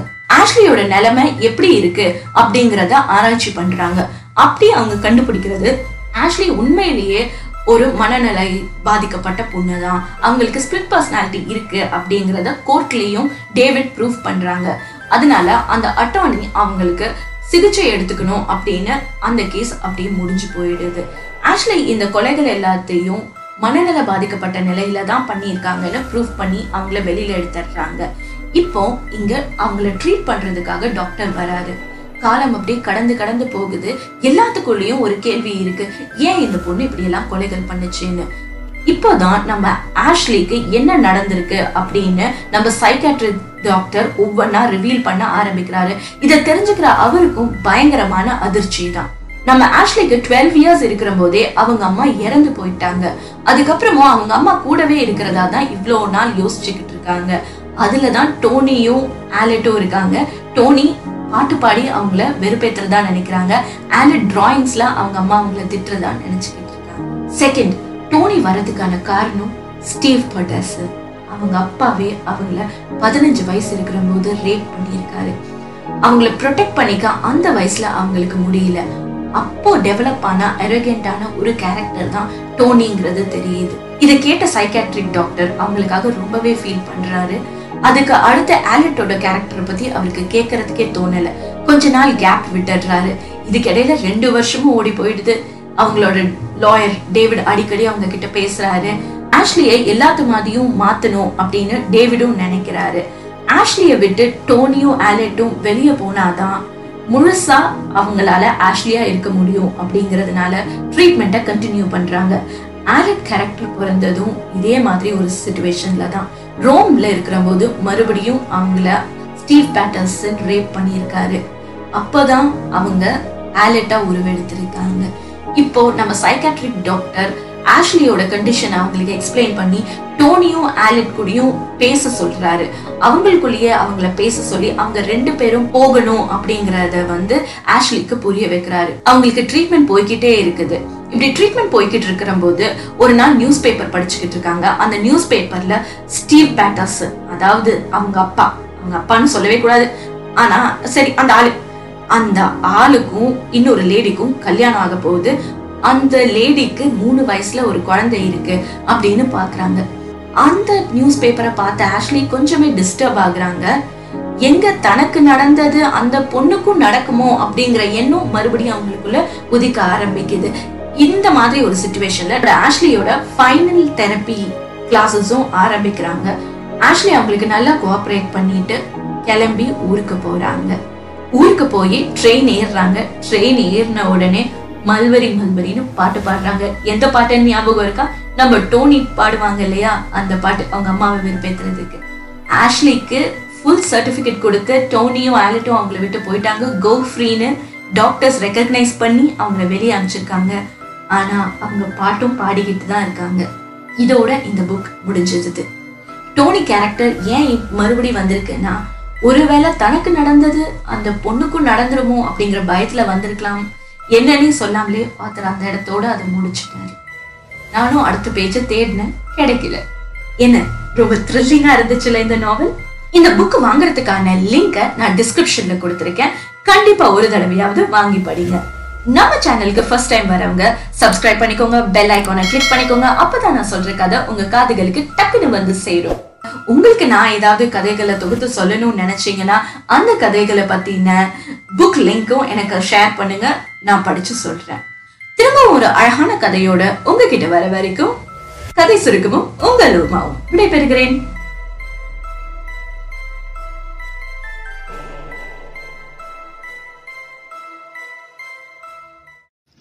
Hi friends, welcome to my channel Sai Mitra. இன்றைக்கி வந்து நம்ம வந்து ஒரு ஃபிக்ஷனோட ரிவ்யூ தான் பார்க்க போகிறோம். என்ன அப்படின்னு பார்த்திங்கன்னா, நம்மளோட அமெரிக்கன் ஃபிக்ஷன் ரைட்டர் சிட்னி ஷெல்டனோட டெல் மீ யுவர் ட்ரீம்ஸ் அப்படிங்கிற ஒரு ஃபிக்ஷன் பற்றின ரிவ்யூ தான் பார்க்க போகிறோம். ஸோ இந்த ரிவ்யூ எதை பற்றி அப்படின்னு பார்த்திங்கன்னா, நமக்கு ரொம்ப காலமாக தெரியாத ஒரு விஷயம் அண்ட் இப்போ வந்து சமீப காலமாக வந்து எல்லாருக்கும் தெரிஞ்ச ஒரு விஷயத்தை பற்றின நாவல் தான் இந்த நாவல். ஸோ இதில் வந்து பார்த்திங்கன்னா ஃபுல்லாக வந்து டிடெக்டிவ் இருக்கும், ரொமான்ஸ் இருக்கும், எல்லாமே கலந்தது. But it revolves around 3 girls வந்து சுற்றி தான் இந்த நாவல் வந்து இருக்கும். பட் 3 கேர்ள்ஸ் அப்படின்னு சொல்கிறோம். 3 கேர்ள்ஸும் பார்த்திங்கன்னா ஒரே பர்சனாலிட்டிக்குள்ளே தான் இருப்பாங்க. அதாவது ஒரு பர்சனாலிட்டிக்குள்ளே அதர் 2 கேர்ள்ஸ் இருப்பாங்க. ஸோ லைக் என்ன அப்படின்னு பார்த்திங்கன்னா, நம்ம தமிழில் படம் பார்த்தோம் இல்லைங்களா, அன்னியன், அந்த மாதிரி தான். அன்னியனுக்குள்ளே மீதி இருக்க 2 கேரக்டர்ஸ் இருப்பாங்க இல்லையா, அந்த மாதிரி இங்கே இங்கே வந்து பார்த்திங்கன்னா நம்மளோட ஆஷ்லி பெட்டர்சன் அப்படிங்கிற ஒரு பர்சன் கூட மீதி ரெண்டு பர்சனாலிட்டி உள்ளே இருப்பாங்க. அதாவது டோனி பிரெஸ்காட் அண்ட் ஆலட்டி அப்படிங்கிற ரெண்டு பேர் வந்து அவங்களுக்குள்ளே இருக்காங்க. ஸோ எதனால் வந்து அவங்க வந்து இந்த மாதிரி இருக்காங்க, கண்டினியூஸாக வந்து மர்டர்ஸ் நடக்கும், க்ரைம் நடந்துக்கிட்டே இருக்கும். ஸோ அதை கண்டுபிடிக்க போகும்போது தான் இவங்களுக்குள்ளே வந்து மீதி இருக்க ரெண்டு பர்சன் இருக்காங்க, ஸோ அப்பப்போ வெளில வந்துட்டு போகிறாங்க அப்படிங்கிறத கண்டுபிடிப்பாங்க. ஸோ இதை வந்து பார்ட் 1, 2, 3 அப்படின்னு சொல்லிட்டு 3 பார்ட்டாக டிவைட் பண்ணியிருக்காங்க. ஃபஸ்ட்டு பார்ட் வந்து ஃபுல்லாக பார்த்திங்கன்னா கம்ப்ளீட்டாக வந்து மர்டராக இருக்கும், அண்ட் நமக்கே வந்து புரியவே புரியாது அந்த மாதிரி இருக்கும். ஃபுல்லாக வந்து டிடெக்டிவாக ஏன் இந்த மாதிரியான மர்டர்ஸ் எல்லாம் நடக்குது அப்படிங்கிற மாதிரி இருக்கும். அண்டு சாப்டர் 2 பார்த்திங்கன்னா கொஞ்சம் கொஞ்சமாக வந்து கண்டுபிடிக்க ஆரம்பிப்பாங்க, ஆஷ்லி பீட்டர்சன் தான் இது எல்லாமே பண்ணுறாங்க அப்படிங்கிறத கண்டுபிடிப்பாங்க. எதனால் அவங்க அப்படி பண்ணுறாங்க அப்படின்னு பார்த்திங்கன்னா அவங்க வந்து சைல்டுஹுட்லேயே அவங்களோட சின்ன வயசுலேயே வந்துட்டு அவங்களோட அப்பா மூலமாகவே அவங்களுக்கு வந்து அப்யூசிவ் நடந்திருக்கும். ஸோ அது வந்து அவங்களோட சப்கான்ஷியஸ் மைண்டில் ரொம்ப இன்னராக ரொம்ப வந்து அவங்க சஃபர் ஆகியிருப்பாங்க. அதோட வெளிப்பாடு தான் வந்து இந்த கண்டினியூஸ் க்ரைம் வந்து நடந்துகிட்ருக்கிறதுக்கான ரீசன் அப்படிங்கிறதெல்லாம் நம்ம ஃபைனலி அவங்களுக்கு வந்து நிறைய வந்து டிஸார்டர் தெரப்பிலாம் கொடுப்பாங்க. மல்டிபிள் பர்சனாலிட்டி டிஸார்டர் ட்ரீட்மெண்ட் போயிட்டுருக்கும்போது தான் இதெல்லாம் கண்டுபிடிப்பாங்க, ஏன் அவங்க வந்து இந்த மாதிரி அஃபெக்ட் ஆகி எதுக்காக இந்த கண்டினியூஸ் மர்டர்லாம் நடந்துகிட்ருக்கு அப்படிங்கிறத டேவிட் அப்படிங்கிற ஒருத்தர் தான் வந்து கண்டுபிடிக்க வருவார். ஸோ அப்போ கண்டுபிடிக்கும்போது தான் அவங்களுக்கு வந்து இந்த ட்ரீட்மெண்ட்டில் அடிக்கடி வந்து இந்த ரெண்டு பர்சனாலிட்டி வெளியில் வந்துட்டு போகுது. இந்த ரெண்டு பர்சனாலிட்டி பார்த்திங்கன்னா ஒன்று வந்து கம்ப்ளீட்டாக வந்து நம்ம அம்பி மாதிரி வந்து ரொம்ப ஷையாக ரொம்ப வந்து கன்சர்வேட்டிவாக ஓவர் ரிசர்வ்டு டைப்பாக இருக்கிறது தான் வந்து டோனி பிரெஸ்காட் அப்படிங்கிறது. அடுத்தது வந்து பார்த்திங்கன்னா ஆலட்டி வந்து ஸோ 3 பேரும் கம்ப்ளீட்லி வந்து வேறு வேறு டர்னில் இருப்பாங்க. லைக் ஒருத்தவங்க வந்து பார்த்திங்கன்னா இதுவாக இருக்காங்க, போல்டாக இருப்பாங்க, அண்ட் அனதர் ஒன் பார்த்திங்கன்னா singer, and another one artist அப்படிங்கிற மாதிரி இருக்கும். ஸோ இந்த நாவல் வந்து பார்த்திங்கன்னா இப்போ இருக்க வேர்ல்டுக்கு ரொம்ப ரொம்ப முக்கியம். ஏன் அப்படின்னு பார்த்திங்கன்னா நம்ம சுற்றி இருக்க எந்த ஜென்ஸையுமே நம்ம பிலீவ் பண்ணக்கூட முடியாத ஒரு இடத்துல இருக்கும். ஸோ அதனால் வந்து எப்போவுமே வந்து நம்ம கேர்ள்ஸை வந்து சேஃப் ஜோனில் வச்சுக்கணும் அப்படிங்கிற ஒரு விஷயத்தை வந்து இதில் சொல்லுது. அது மட்டும் இல்லாமல் கம்ப்ளீட்டாக வந்து இது வந்து ஓவர் நிறைய ட்விஸ்ட் அண்ட் டர்ன்ஸ் இருக்கும். திடீர்னு பார்த்திங்கன்னா ஆஷ்லி வந்து சிட்னியில் இருக்க மாதிரி இருப்பாங்க, திடீர்னு வந்து அவங்க அப்பா கிட்டே பேசிகிட்டு இருக்க மாதிரி இருப்பாங்க, உடனே சடனாக வந்து டோனியோட கேரக்டர் காமிக்க ஆரம்பிப்பாங்க, அவங்க வந்து ஒரு ஆர்டிஸ்ட்டாக காமிப்பாங்க, அப்புறம் வந்து சிங்கராக காமிப்பாங்க. ஸோ மாறி மாறி நமக்கே வந்து கன்ஃபியூஸ் பண்ணுற மாதிரி இருக்கும். ஸோ ஃபைனலி வந்து 3rd சாப்டரில் தான் வந்து ரிவீல் ஆகும் அவங்க வந்து மல்டிபிள் பர்சனாலிட்டி டிஸார்டர் அப்படிங்கிற ஒரு ப்ராப்ளமில் வந்து அஃபெக்ட் ஆகியிருப்பாங்க. ஸோ அவங்களுக்குள்ளே இருக்க மீதி 2 பர்சனாலிட்டிஸ் அப்பப்போ வந்துட்டு இந்த மாதிரியான க்ரைமில் இன்வால்வ் ஆகிட்டு போகிறாங்க அப்படிங்கிறத எண்டில் தான் வந்து கண்டுபிடிப்பாங்க. அண்ட் இது மட்டும் இல்லாமல் சிட்னி ஷெல்டன் பார்த்திங்கன்னா நிறைய டிடெக்டிவ் ஸ்டோரிஸ் எல்லாம் எழுதியிருக்காங்க. ஸோ அதெல்லாம் வந்து கண்டிப்பாக வந்து இதுவே வந்து பார்த்திங்கன்னா ரிவ்யூவாக நான் சொல்கிறேன், ஆனால் வந்து நீங்கள் ஃபுல் நாவலாக கேட்டிங்க அப்படின்னா கண்டிப்பாக வந்து அதை எப்போ முடிப்போம் அப்படிங்கிற ஒரு இன்டென்ஷனோடு தான் இருக்க முடியும். ஸோ அந்த அளவுக்கு வந்து நிறைய எஃபர்ட் போட்டிருப்பாங்க, அண்ட் நிறைய விஷயங்கள் வந்து இதில் இருந்துக்கிட்டே இருக்கும். லைக் அப்பா கூட வந்து நம்ம எப்படி நடந்துக்கணும், அண்டு நம்மளை சுற்றி இருக்கக்கூடிய ஒரு ஜென்ஸோட பர்சனாலிட்டிஸ் எல்லாம் எப்படி இருப்பாங்க அப்படிங்கிறது, அண்டு இந்த 3 பேர் கூடிய 3 கேரக்டர் வெளில வராங்க இல்லையா, அண்ட் இவங்க கூட வந்து பழகக்கூடிய ஜென்ஸோட கேரக்டர் எல்லாம் எப்படி இருப்பாங்க, அண்ட் ஆஷ்லி பீட்டர்சன் கூட இருக்கவங்க எல்லாம் பார்த்திங்கன்னா அவங்க ஏன் இந்த க்ரைம் பண்ணுறாங்க அப்படிங்கிறதுக்கு அந்த லவ்வரே வந்து அடுத்தது வந்து யோசிக்க ஸ்டார்ட் பண்ணுவாங்க.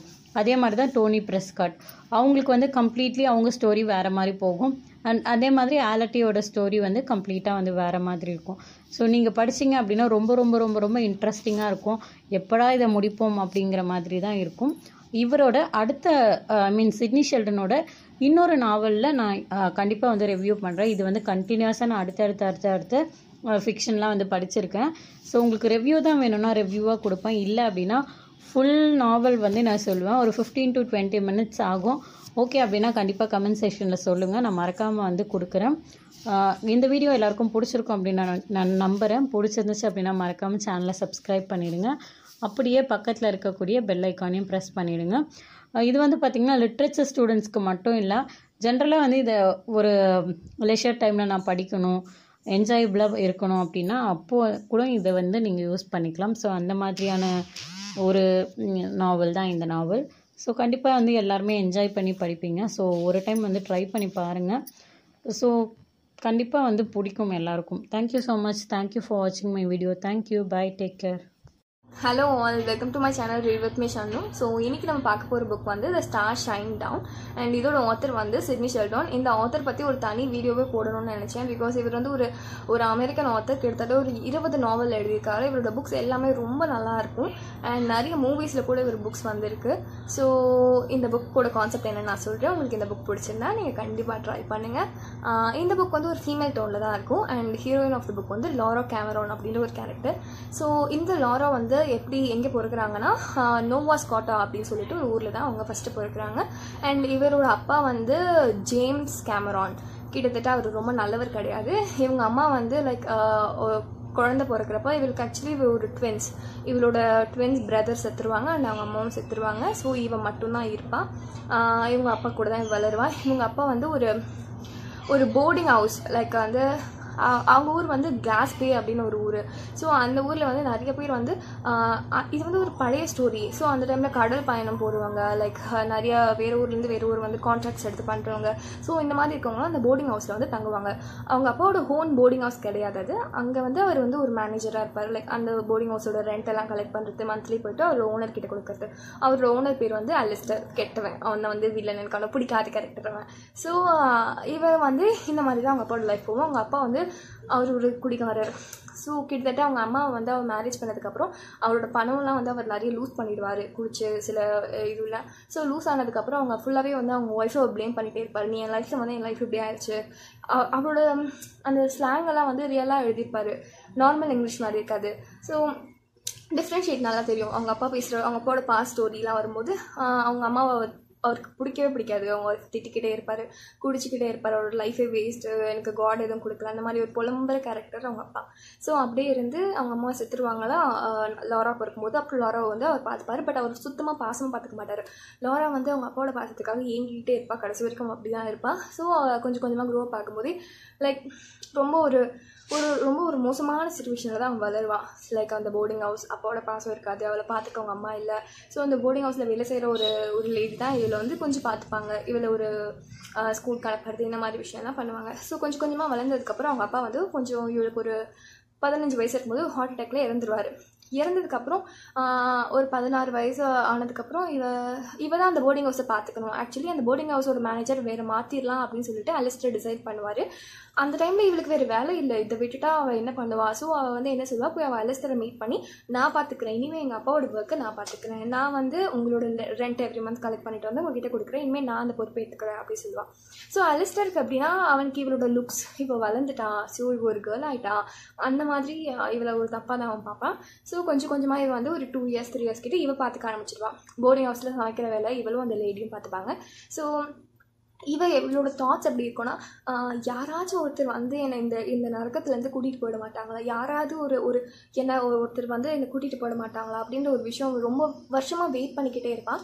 அதுக்கு ஒரு நாள் ஒரு ட்ரீம் வரும். குக் பண்ணிகிட்டு இருக்கும்போது ஒருத்தர் வந்து அவர் பின்னாடி வந்து ஹக் பண்ணுற மாதிரி, அவள் நான் இந்த நரகத்துலேருந்து வெளியில் கூட்டிகிட்டு போகிறேன், நான் அவளை சிக்காகோ கூட்டிகிட்டு போகிறேன்னு சொல்கிற மாதிரி ஒரு மென் அவள் பார்ப்பான். ஸோ அந்த மென் அவள் லைஃப்பில் உண்மையாக வர்றதுக்காக அவள் வெயிட் பண்ணிகிட்டே இருப்பாள், ரொம்ப வருஷம் வெயிட் பண்ணுவாள்.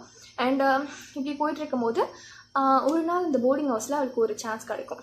ஸோ ஒரு சான்ஸ் தான் சார்லஸ் அப்படின்னு சொல்லிட்டு ஒருத்தர் வந்து அங்கே இருப்பார். ஸோ இவள் வந்து ரொம்ப இன்டெலிஜென்டானவ. இவள் வந்து நிறைய ரியல் எஸ்டேட் பற்றி நிறைய நியூஸஸ் பேசுவாள், லைக் பில்டிங்ஸ் பற்றி நிறைய பேசுவாள். இவளுக்கு நிறைய இன்ட்ரெஸ்ட் இருக்குன்றதை எல்லாருக்கிட்டையும் சொல்லுவாள்.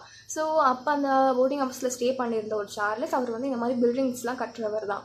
ஸோ அவர் இவளுக்கு ஒரு சான்ஸ் கொடுப்பார், லைக் இந்த மாதிரி ஒரு பில்டிங் வந்து சேல் வருது, அந்த பில்டிங்கை வந்து நீங்கள் ஃபினிஷ் பண்ணி கொடுத்தீங்கன்னா அவனுக்கு வந்து அடுத்த ஆப்பர்ச்சுனிட்டி சிக்காகோவில் கிடைக்கும் அந்த மாதிரி சொன்னப்போ இவன் அந்த ஆப்பர்ச்சுனிட்டியை மிஸ் பண்ணக்கூடாதுன்னு அவள் லைஃப்பை சேஞ்ச் பண்ண போகிற ஒரு கடைசியாக அவளுக்கு கிடச்சிருக்க ஒரு ஆப்பர்ச்சுனிட்டி. ஸோ இதை அவள் மிஸ் பண்ணிடக்கூடாதுன்றதுக்காக அது கொஞ்சம் அவளுக்கு மணி தேவைப்படும், ஒரு லேண்ட் தேவைப்படும். அந்த லேண்ட் அவளுக்கு வேணுன்றதுக்காக அலிஸ்டர் கிட்ட சரி அவளுக்கு தெரிஞ்ச ஒரே பணக்காரன் அந்த அலிஸ்டர் தான். ஸோ அவன்கிட்ட போயிட்டு கடன் கேட்கலான்னு சொல்லிட்டு போவான்.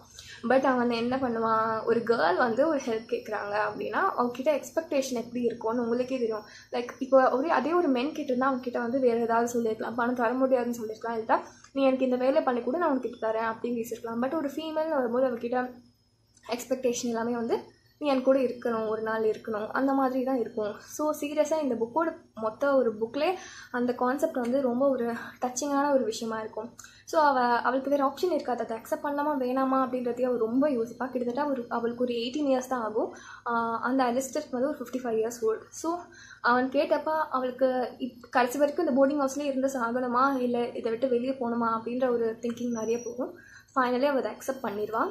அண்டு அந்த சீன் வந்து சீரியஸாக ரியலாக எக்ஸ்பிளைன் பண்ணியிருப்பாங்க. அவங்க போடும்போது அவள் எப்படி இருக்கு, அவள் ஹார்ட் பீட் எப்படி இருக்குது, அவளுக்கு பிடிக்காத ஒருத்தரோட அவள் போகிறா, வேறு வழி இல்லாமல் போகிறா. ஸோ சீரியஸாக அது கிட்டத்தட்ட ஒரு ரேப் சீனை எக்ஸ்பிளைன் பண்ண மாதிரி தான் இருக்கும். அண்டு ஈவன் நீங்கள் படிக்கிறது மென்னா ஃபீமேலாக யாராக இருந்தாலும் உங்களுக்கு அது படிக்கும்போது கண்டிப்பாக ஒரு டியர்ஸ் வரும். எனக்கு அது படிக்கும்போது ரொம்ப கஷ்டமாக இருந்துச்சு. இவ்வளோ பெயின்ஃபுல்லாக அது எவ்வளோ ஒரு மனசு கஷ்டமான ஒரு விஷயமா இருக்கும் பிடிக்காமல் பண்ணும்போது. ஸோ அதை பண்ணி அவள் அந்த மணி கிடச்சி அந்த பில்டிங் ஒர்க் ஸ்டார்ட் ஆகிடும். பட் ஒன்ஸ் இந்த மாதிரி பண்ணிட்டா அவகிட்ட அகைன் அதே எக்ஸ்பெக்ட் பண்ண ஆரம்பிச்சிடுவான் அலிஸ்டர். பட் இது அவளுக்கு தெரிஞ்சு அவள் நெக்ஸ்ட் அவளுக்கு சான்ஸ் கொடுக்க மாட்டான். எப்படியாச்சும் அந்த பில்டிங்கை முடிச்சுட்டு அவள் சிக்காகோ மூவ் ஆகிடணும் அப்படின்னு சொல்லிட்டு நிறைய ட்ரை பண்ணுவான்.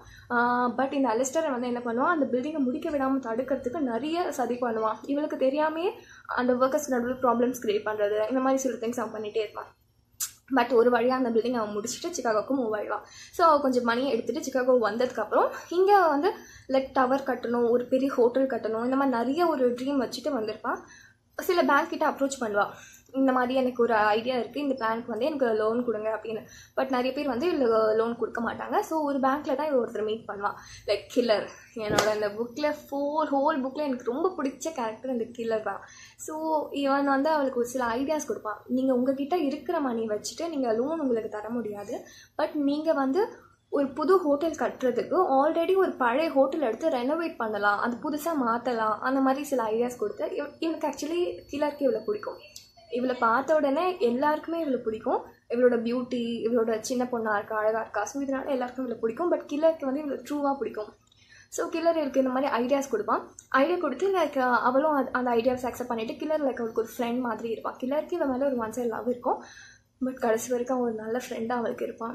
ஸோ எனக்கு இந்த கில்லர் கேரக்டர் ரொம்ப பிடிக்கும். இந்த ஃபுல் புக்கில் வந்துட்டு ஒரு எந்த எக்ஸ்பெக்டேஷனும் இல்லாமல் ஒரு நல்ல ஃப்ரெண்டாக கில்லர் இருப்பான். தென் இவங்க நிறைய பில்டிங்ஸ் கட்ட ஆரம்பிப்பாங்க. கில்லருக்கு ஒரு பாஸ்ட் இருக்கும்.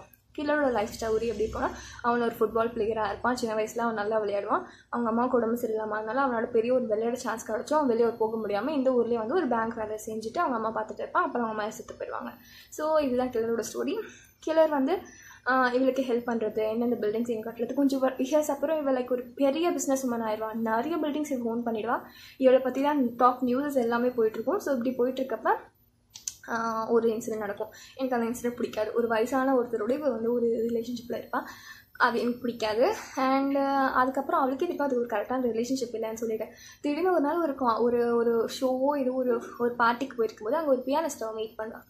ஸோ அந்த பியானிஸ்ட் எப்படி இருப்பானா, அவள் ஒரு வாட்டி ஒரு ட்ரீம் பண்ணான்னு சொன்னால ஒரு கிச்சனில் ஒர்க் பண்ணிட்டு இருக்கும்போது ஒருத்தர் வந்து அவளை ஹக் பண்ணுற மாதிரி. ஸோ அந்த பையன் தான் அங்கே பியானிஸ்ட்டாக இருப்பான். ஸோ இவளுக்கு அது ஷாக்கிங்காக இருக்கும். ஹோ, நான் ட்ரீம் பண்ண பையன் வந்து இங்கே பியானிஸ்ட்டாக இருக்கான். அவன் வந்து ஒரு வேர்ல்ட் ஃபேமஸ் பியானிஸ்ட். அவன் வந்து நிறைய ஏர்ன் பண்ணுவான். ஸோ அவன் நிறைய ஊர் சுற்றிகிட்டே இருப்பான். அந்த மாதிரியான ஒரு கேரக்டர். ஸோ அவன்கிட்ட மீட் பண்ணி இவளுக்கு லவ் அட் ஃபர்ஸ்ட் சைட் மாதிரி. பிகாஸ் அவன் ட்ரீம் பாயை பார்த்தோன்னா அவளுக்கு ஆட்டோமேட்டிக்காக லவ் வந்துச்சு. ஸோ அதுக்கப்புறம் அந்த வயசான ஒருத்தன் இருக்கான்னு சொன்னது அவனை வந்து அவள் அவாய்ட் பண்ண ஆரம்பிச்சிடுவான். ஸோ அவன் நிறைய ப்ராப்ளம்ஸ் க்ரியேட் பண்ணிகிட்டே இருப்பான். அண்ட் வந்து இவன் இந்த பியானிஸ்டோட பேர் வந்து ஃபிலிப் ஆடர்.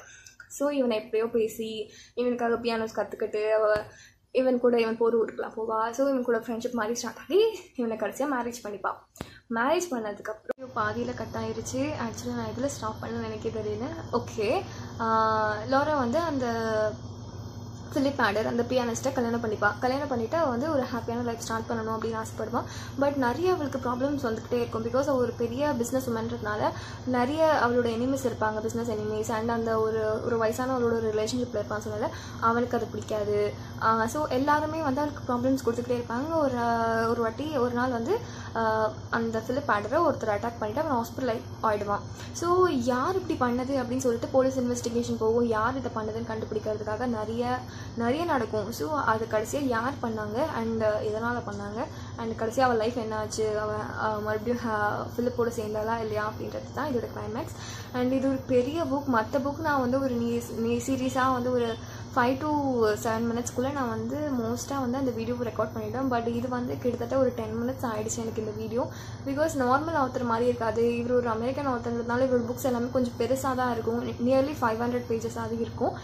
மற்ற சேத்தன் பகத், அனுராக் புக்ஸ்லாம் பார்த்தீங்கன்னா ஒரு 250-300 முடிஞ்சிற மாதிரி இருக்கும். ஸோ இது கொஞ்சம் பெரிய புக் அண்ட் நிறைய கதை வரும், ஒரு புக்லேயே வந்து லாங்காக இருக்கும், நிறைய ஒரு பார்ட்டாக வந்துக்கிட்டே இருக்கும், ஒரு ஒருத்தரோட பாஸ்ட் வரும்.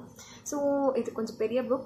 அண்ட் தேங்க்ஸ் ஃபார் வாட்சிங். உங்களுக்கு இந்த புக் பிடிச்சிருந்தா கண்டிப்பாக ட்ரை பண்ணுங்கள்.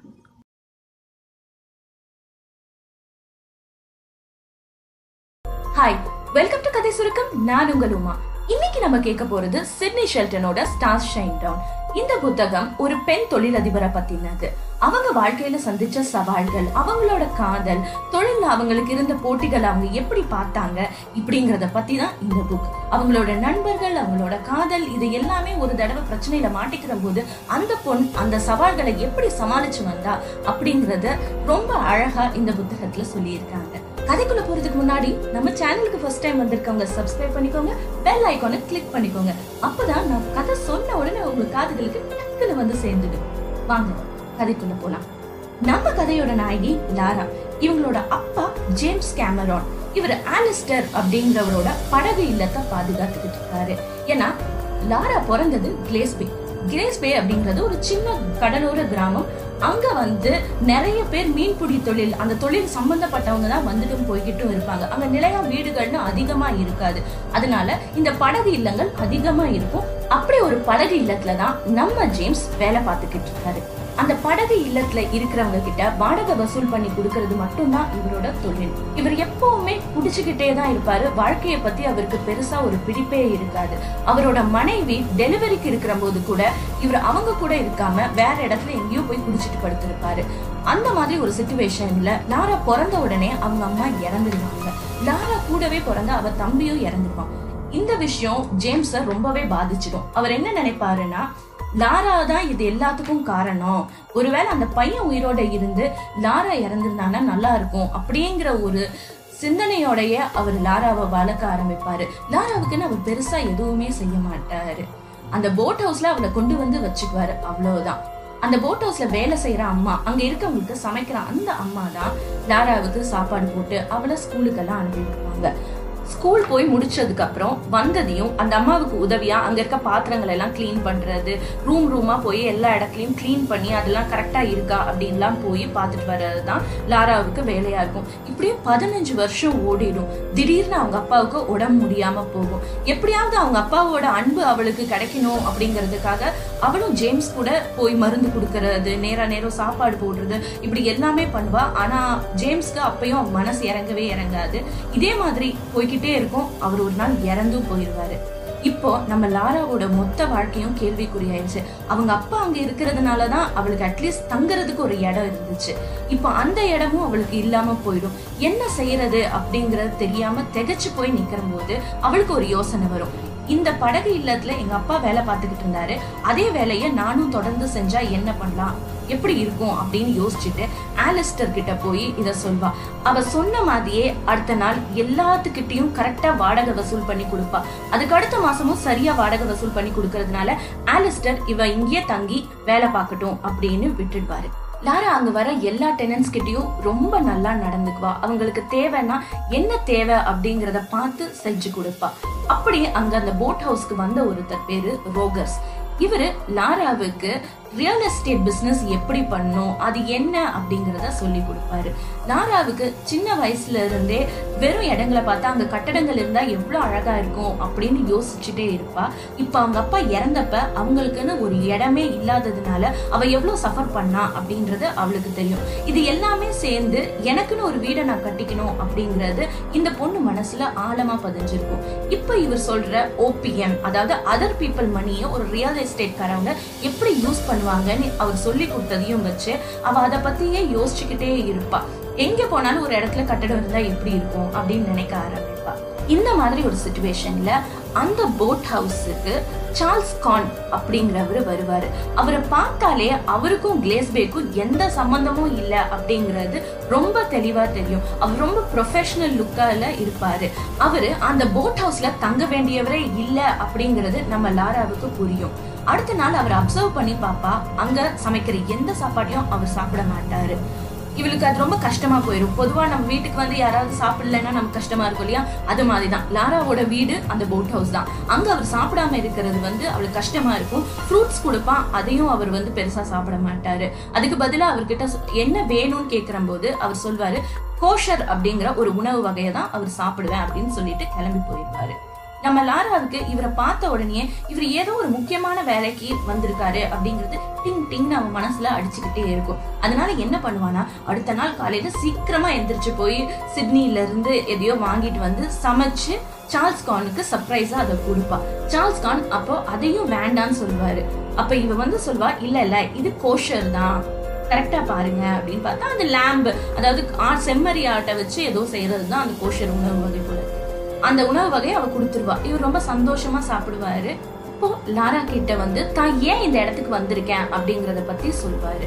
சார்ல்ஸ் கான் அவரோட கம்பெனிக்காக கிளேஸ்பே வந்திருக்காரு.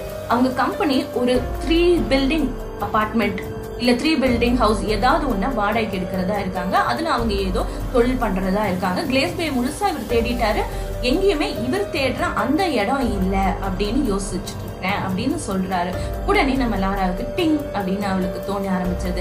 ஏன்னா அவளுக்குதான் ஆல்ரெடி இந்த கட்டடம் கட்டுறது ரொம்ப பிடிக்கும். ரோகர்ஸ் வேற ரியல் எஸ்டேட் பண்றது எப்படின்னு சொல்லி கொடுத்துருக்காரு.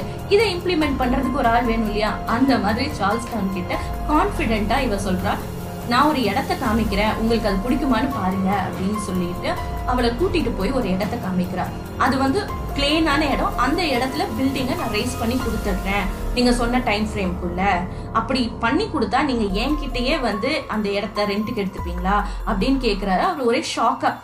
இவளே அந்த போட் ஹவுஸ்ல வேலை பார்க்குற பொண்ணு திடீர்னு ஒரு இடத்த காமிச்சு கேட்டா ஒரு மாதிரி ஜர்க் ஆயிடுவோம் இல்லையா, அந்த மாதிரி சார்ல்ஸ் கான் ஜர்க்ல நின்றுட்டு இருக்காரு. ஆனா இவளை பார்த்தாலே அவருக்கு வந்து இவ ஏதோ ஸ்பெஷல் அப்படிங்கறது இவருக்கு தெரியுது. எப்படி செய்வ அப்படின்னு அவர் கேட்கறதுக்குள்ளேயே இந்த பிள்ளை என்ன சொல்லிடும்னா, நேத்து வரைக்கும் கோஷர்னா என்னன்னு எனக்கு தெரியாது, ஆனா இன்னைக்கு காலையில நான் சீக்கிரமா எந்திரிச்சு சிட்னில போய் லேம்ப் வாங்கி அதை சமைச்சு உங்களுக்கு நான் கொடுத்துட்டேன். என்னால கோஷர் செய்ய முடியும்னா இந்த வேக்கண்ட் லேண்ட்ல என்னால கண்டிப்பா நீங்க சொல்ற டைம்குள்ள நீங்க எதிர்பார்க்கிற கட்டடத்தை எழுப்பி தர முடியும் அப்படின்னு சொல்லிடுறா. அவர் அப்படியே டக்குன்னு பெருமூச்சு விட்டுட்டாரு. இதை சொல்றதுக்கு எனக்கும் அப்படிதாங்க ஆயிடுச்சு. லாரா பார்க்க ரொம்ப அழகா இருப்பாளா, அதுவும் போக இவ்வளோ கான்ஃபிடென்ட்டா அவ பேசுற போது முடியாதுன்னு சொல்ல முடியுமா? சார்ல்ஸ் கான் ஒத்துக்குவாரு. இப்போ அவளுக்கு இடம் வேணும், பணம் வேணும், என்ன பண்றதுன்னு தெரியாது.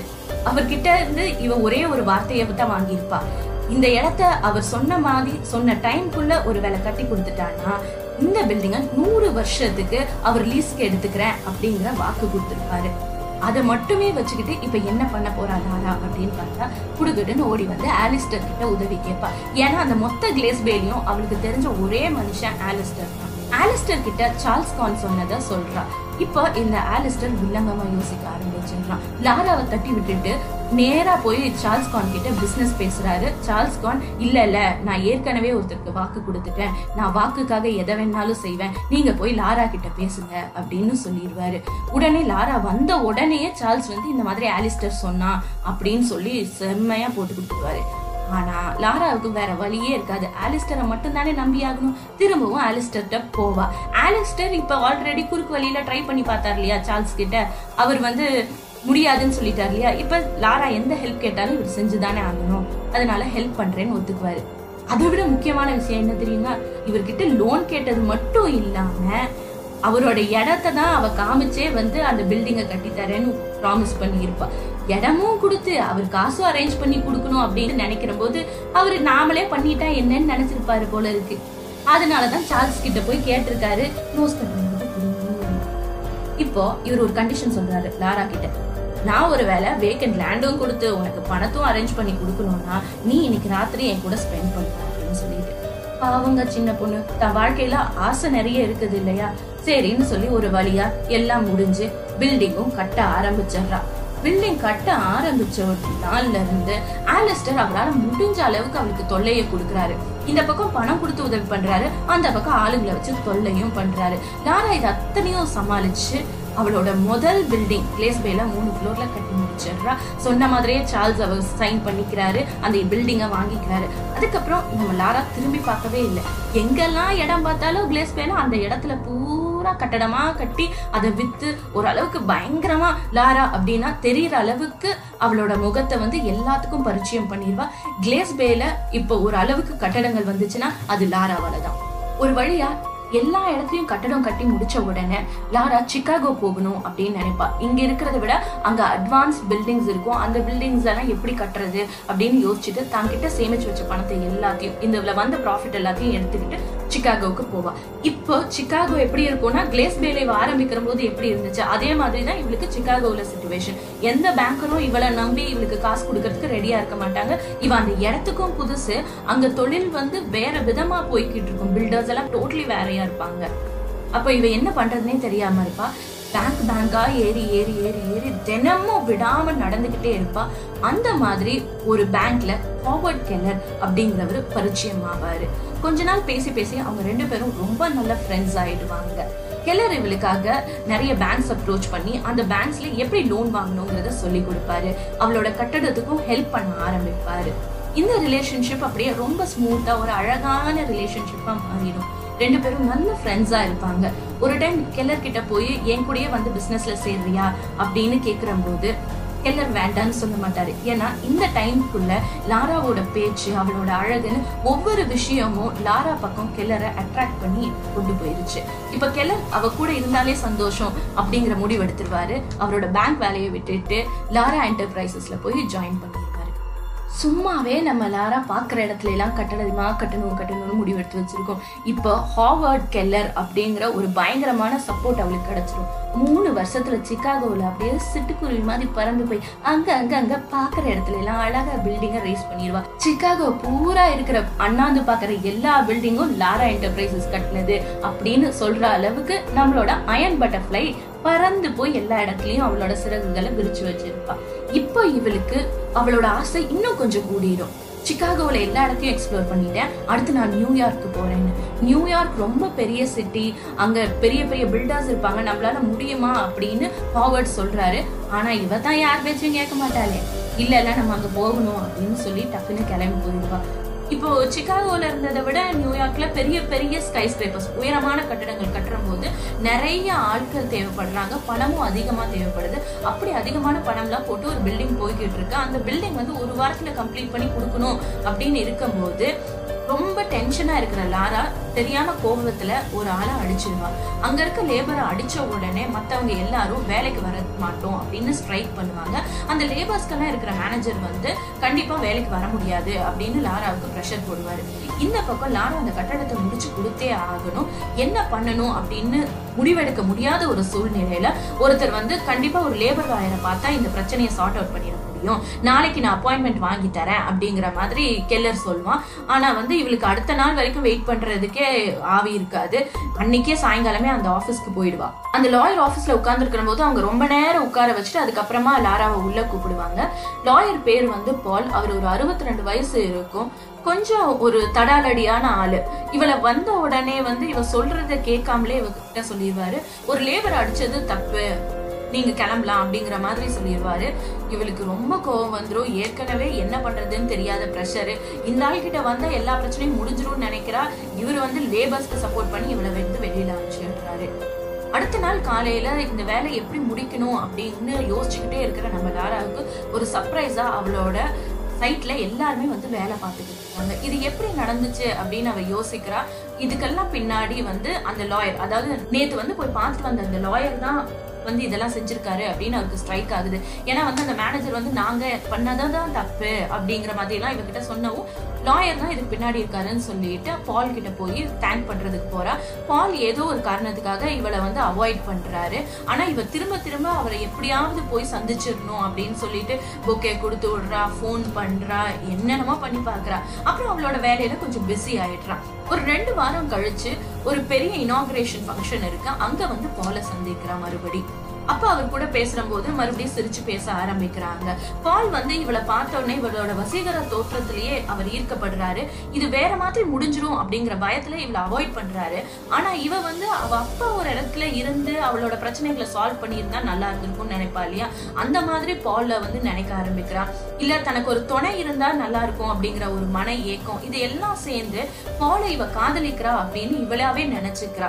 கொஞ்ச நாள் இவங்க ரெண்டு பேரும் பேசிக்கிட்டே இருக்காங்க. ஒரு கட்டத்துல ரெண்டு பேரும் காதல்ல இருக்கும் அப்படிங்கிற முடிவு எடுத்துட்டு ரெண்டு பேரும் ஒரு ரிலேஷன்ஷிப்புக்குள்ள என்டர் ஆயிடுறாங்க. சும்மாவே இவ வந்து பிசினஸ்ல பயங்கரமான புலி. இப்ப கெல்லர் அவளுக்கு அட்வைஸ் பண்றதுக்கு இருக்கா. பால் வந்து எந்த பிரச்சனை லீகல் பிரச்சனை வந்தாலும் அதை பாத்துக்கிறதுக்கு இருக்காரு. இவங்க இருக்கிற அந்த தைரியத்துல வந்து நிறைய இடங்களை ஆக்கிரமிக்கிறா. அங்க இருக்கிற மக்கள் எல்லாம் வெளியே அனுப்பிச்சுட்டு அங்க வந்து கட்டடங்கள் கட்டுறா. பால் வந்து இதெல்லாம் எதுவுமே அவ காதுக்கு வராம அவளுக்கு எந்த பிரச்சனையும் இல்லாம பாத்துக்கிறாரு. இவங்க ரிலேஷன்ஷிப் வந்து அப்படியே போய்கிட்டே இருக்குது. பாலோட மனைவிக்கு இவளை பத்தி தெரிய வருது.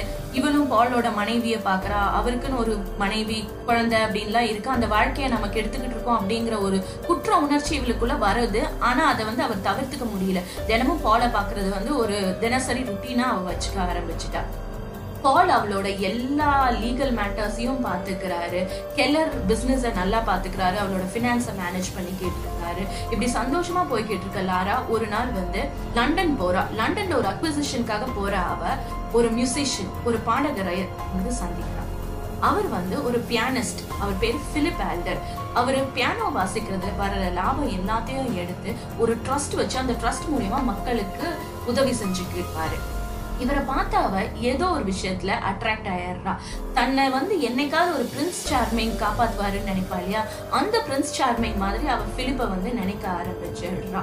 அவருக்காக தன்னோட எல்லா வேலையும் விட்டுட்டு போய் மியூசிக் கிளாஸ்ல சேர்ந்து எப்படி கிட்டார் வாசிக்கிறது, பியானோ வாசிக்கிறது அப்படின்லாம் கத்துக்க ஆரம்பிக்கிறா. அவரை இம்ப்ரெஸ் பண்றதே ஒரு வேலையா அவர் பின்னாடி ஏதோ ஒரு எக்ஸ்கியூசஸ் வச்சு வச்சு வச்சு அவரை போய் சந்திக்கிறா. அவரோட ட்ரஸ்டுக்கு போய் $10,000 டொனேட் பண்றது, அதுக்காக அவர் வந்து அவளை தேங்க்யூ சொல்லி கூப்பிடுற போது ஏதாவது ஒரு கதை சொல்லி அப்படியே பேசுறது. இப்படி கொஞ்சம் கொஞ்சமா அவங்க ரிலேஷன்ஷிப் அப்படியே மூவ் ஆகி ரெண்டு பேரும் கல்யாணம் பண்ணிக்கலாம் அப்படின்ற முடிவு எடுக்கிறாங்க. இவங்க ரெண்டு பேரும் கல்யாணம் பண்ணிக்க போற முடிவு வந்து எல்லா பேப்பர்ஸ்லயும் சேனல்ஸ்லயும் ஹெட்லைன்ஸ் ஆகுது. ஏன்னா இவ ஒரு பெரிய பிசினஸ் விமன், இவரு இந்த பக்கம் ஒரு பெரிய பியானிஸ்டா இருக்காரு. ரெண்டு பேர்த்தோட வாழ்க்கையில என்ன நடக்க போகுது அப்படின்னு எல்லாரும் ஆர்வமா அந்த நியூஸ் பாத்துக்கிட்டு இருக்காங்க. அப்ப பாலும் அந்த நியூஸ பாக்குறாரு, கட்டு பயறாரு. இவ வேண்டான்னு சொல்லி அவர் ஒதுங்கி போன போது இவ கூடவே வந்தா. இப்ப திடீர்னு இவ்வளோ பெரிய முடிவு எடுத்திருக்கா. ஆனா இவ வந்து அதை இவர்கிட்ட டிஸ்கஸ் பண்ணவே இல்லை. பால் வந்து ஒரு அண்டர் கிரவுண்ட் டான் மாதிரி, அந்த மாதிரி இருக்க மனுஷனை இவ ஏமாத்திட்டா அப்படின்னா அவருக்கு எவ்வளவு காண்டாகும். அவர் அப்படியே டென்ஷன்ல இருக்காரு. ஆனா இவராவது புரிஞ்சுக்கணும்ல, இவர் ஒரு வயதானவர். என்னதான் ஒரு 21 வயசு பொண்ணு பின்னாடியே வந்து நின்னாலும் இவர் கொஞ்சம் விலகி இருந்திருக்கலாம். ஆனா அதுக்கு மாறா இவர் காண்டா தான் இருக்காரு. லாரா இவருக்கு தெரிஞ்சா என்ன பண்ணுவாரோ அப்படிங்கிற பயம் இவளுக்கு அதிகமாவே இருக்கு. ஆனா அதை விட பிலிப் மேல லவ் இருக்கு. அதனால ஒரு வழியா கல்யாணம் பண்ணிக்குவாங்க. அவங்களோட கல்யாண வாழ்க்கை ரொம்ப சந்தோஷமா இருக்கும். ஆரம்பத்துல கெல்லருக்கு கொஞ்சம் சோகமா இருந்துச்சு. ஏன்னா இவர் ஒன் சைடா லாராவை லவ் பண்ணிக்கிட்டு தானே இருந்தாரு. எப்படியும் லாரா கூடவே தானே இருக்கா, அவர்கிட்ட என்னைக்காவது காதலை சொல்லிடலாம் அப்படின்னு நினைச்சிட்டு இருப்பாரு. ஆனா திடீர்னு லாரா வந்து இப்படி ஆனதையும் அவர் ரொம்பவே சோகம் ஆயிடுவாரு. கல்யாணத்தப்பெல்லாம் நல்லா சரக்கடிச்சுட்டு தூங்கிட்டு அவர் 2-3 நாள் கழிச்சுதான் திரும்பி வந்திருப்பாரு. மறுபடியும் இவங்க பிசினஸ் நல்லா போய்கிட்டு இருக்கும். கெல்லர் as usual வந்துட்டே இருப்பாரு அவளோட ஆபீஸ்க்கு. பால் வந்து டோட்டலா இவகிட்ட இருந்து அவாய்ட் பண்ணி போயிடுவாரு. இவளோட வாழ்க்கை சந்தோஷமா இருக்கணும்னு நினைச்சு போறாரா இல்ல கடுப்புல போறாரான்னு சொல்லியிருக்க மாட்டாங்க. அவரும் அதை இவ்வளவு பெருசா கண்டுக்கவே மாட்டாரு. கெல்லர் மட்டும்தான் இவளுக்கு துணையா இருப்பாரு. பிலிப் கூட இவளோட வாழ்க்கையும் ரொம்ப சந்தோஷமா போய்கிட்டே இருக்கும். ஒரு 4-5 மாசம் கழிச்சு இவ வந்து பிலிப் கிட்ட அடிக்கடி மியூசிக் கான்சர்ட் போறது ரிலேட்டடா வந்து அவங்களுக்குள்ள ஒரு சின்ன மனஸ்தாபங்கள் வந்துகிட்டே இருக்கும். ஏன்னா இவ வந்து எப்பவுமே பிலிப் கூட இருக்கணும் அப்படின்னு நினைப்பா. தன்னோட எல்லா வெற்றியிலையும் அவளோட வேலையிலையும் அவ கூடவே துணையா இருக்கணும். அவ சம்பாதிக்கிறதே நமக்கு போதுமானதா இருக்கும் அப்படிங்கிற ஒரு கர்வம்லாம் அவகிட்ட இருக்கும். அந்த ஒரு தாட்ல என்ன பண்ணிடுவான்னா பிலிப்போட மேனேஜர் கிட்ட கூப்பிட்டு இனிமே கொஞ்ச நாளைக்கு கான்சர்ட்ஸ் வேண்டாம் அப்படின்லாம் கேன்சல் பண்ண சொல்லுவா. இது பிலிப்க்கு தெரிஞ்சதையும் அவர் வந்து அவளுக்கு வந்து மெதுவா சொல்லி புரிய வைப்பாரு. அவங்கவுங்களோட வேலை அவங்கவுங்களுக்கு முக்கியம், நீ வந்து என் வேலையில தலையிட வேண்டாம் அப்படிங்கறத ரொம்ப நாசுக்கா சொல்லுவா. இதை இவரை புரிஞ்சுக்கிட்டு அவளும் சரி என்னை மன்னிச்சிருங்க அப்படின்னு கேட்டுட்டு விட்டுடுவா. அப்புறம் இது அப்படியே சுமூகமா போக ஆரம்பிக்கும். ஒரு 10-15 நாள் கழிச்சு பிலிப் வந்து ஒரு இடத்துக்கு பாடுறதுக்கு போயிருப்பாரு. அந்த இடத்துல இவர்கிட்ட வந்து ஒரு வழிப்பறி நடந்திருக்கும். அந்த வழிப்பறியில இவரோட கையில பயங்கரமா அடிபட்டிருக்கும். அந்த அடிபட்டதுனால இவரால் இதுக்கப்புறம் வந்து பியானோவை லைஃப் லாங் வாசிக்க முடியாது அப்படிங்கிற சிச்சுவேஷன் வந்துடும்.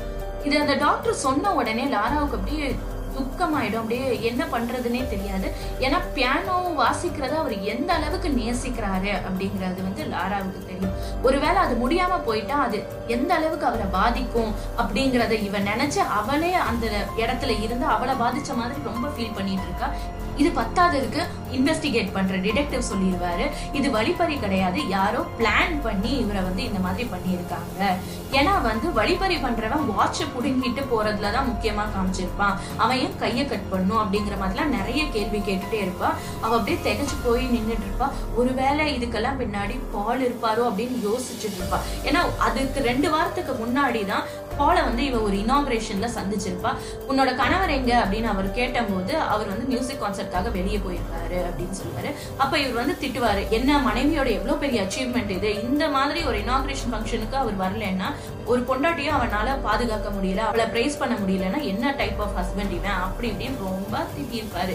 ஒருவேளை பால் தான் இதுக்கு பின்னாடி இருப்பாரோ அப்படின்னு லாரா கொஞ்சமாவே பயந்துடுவா. எல்லாரும் அதுக்கு தகுந்த மாதிரி பால் வந்து ஒரு அண்டர் கிரவுண்ட் தாதா, என்ன வேணாலும் செய்வாரு அப்படிங்கிற மாதிரி கொஞ்சம் ஏற்றி விடுவான். இவளும் சரி என்ன பண்றது அப்படின்னு சொல்லிட்டு பெருமூச்சு விட்டுட்டு அங்கேயே நின்றுட்டு இருப்பா. ஒரு 2-3 நாள் கழிச்சு பிலிப் வந்து கொஞ்சம் ரிகவர் ஆனதையும் அவரை வீட்டுக்கு கூட்டிட்டு போவாங்க. வீட்டுக்கு போனா பிலிப்க்கு இவளோட துணை கண்டிப்பா தேவைப்படும் அப்படிங்கிறத இவ உணர்றா. ஏன்னா அவரோட கை ரொம்பவே அடிபட்டு இருக்கு. தன்னோட எல்லா வேலையையும் விட்டுட்டு பிலிப்பை பாத்துக்கிறது தான் முக்கியமான வேலை அப்படின்னு சொல்லி பாத்துக்கிட்டு இருக்கா. அவளோட பிசினஸ் அங்க கெல்லர் மட்டும் பாத்துட்டு இருக்காரு. அதுல சின்ன சின்னதா கொஞ்சம் கொஞ்சமா பிரச்சனைகள் வர ஆரம்பிக்குது. ஆனா அந்த பிரச்சனைகள்லாம் அவ காது கொடுத்து கேட்காம பிலிப் கூட ஃபுல் டைமா இருக்கிறது தான் முக்கியம் அப்படின்னு அவர் கூடவே இருக்கா. அவளோட வேலைகளை பார்த்துக்கிறா. யார் கூட தான் நிறைய நேரம் இருக்கணும் அப்படின்னு அவ ரொம்ப ஆசைப்பட்டாலோ இன்னைக்கு அவர் கூடயும் அவர் இருக்கா. அப்ப அந்த சந்தோஷத்துல அவ பிசினஸ்ல கவனமே செலுத்தாம இருக்கா.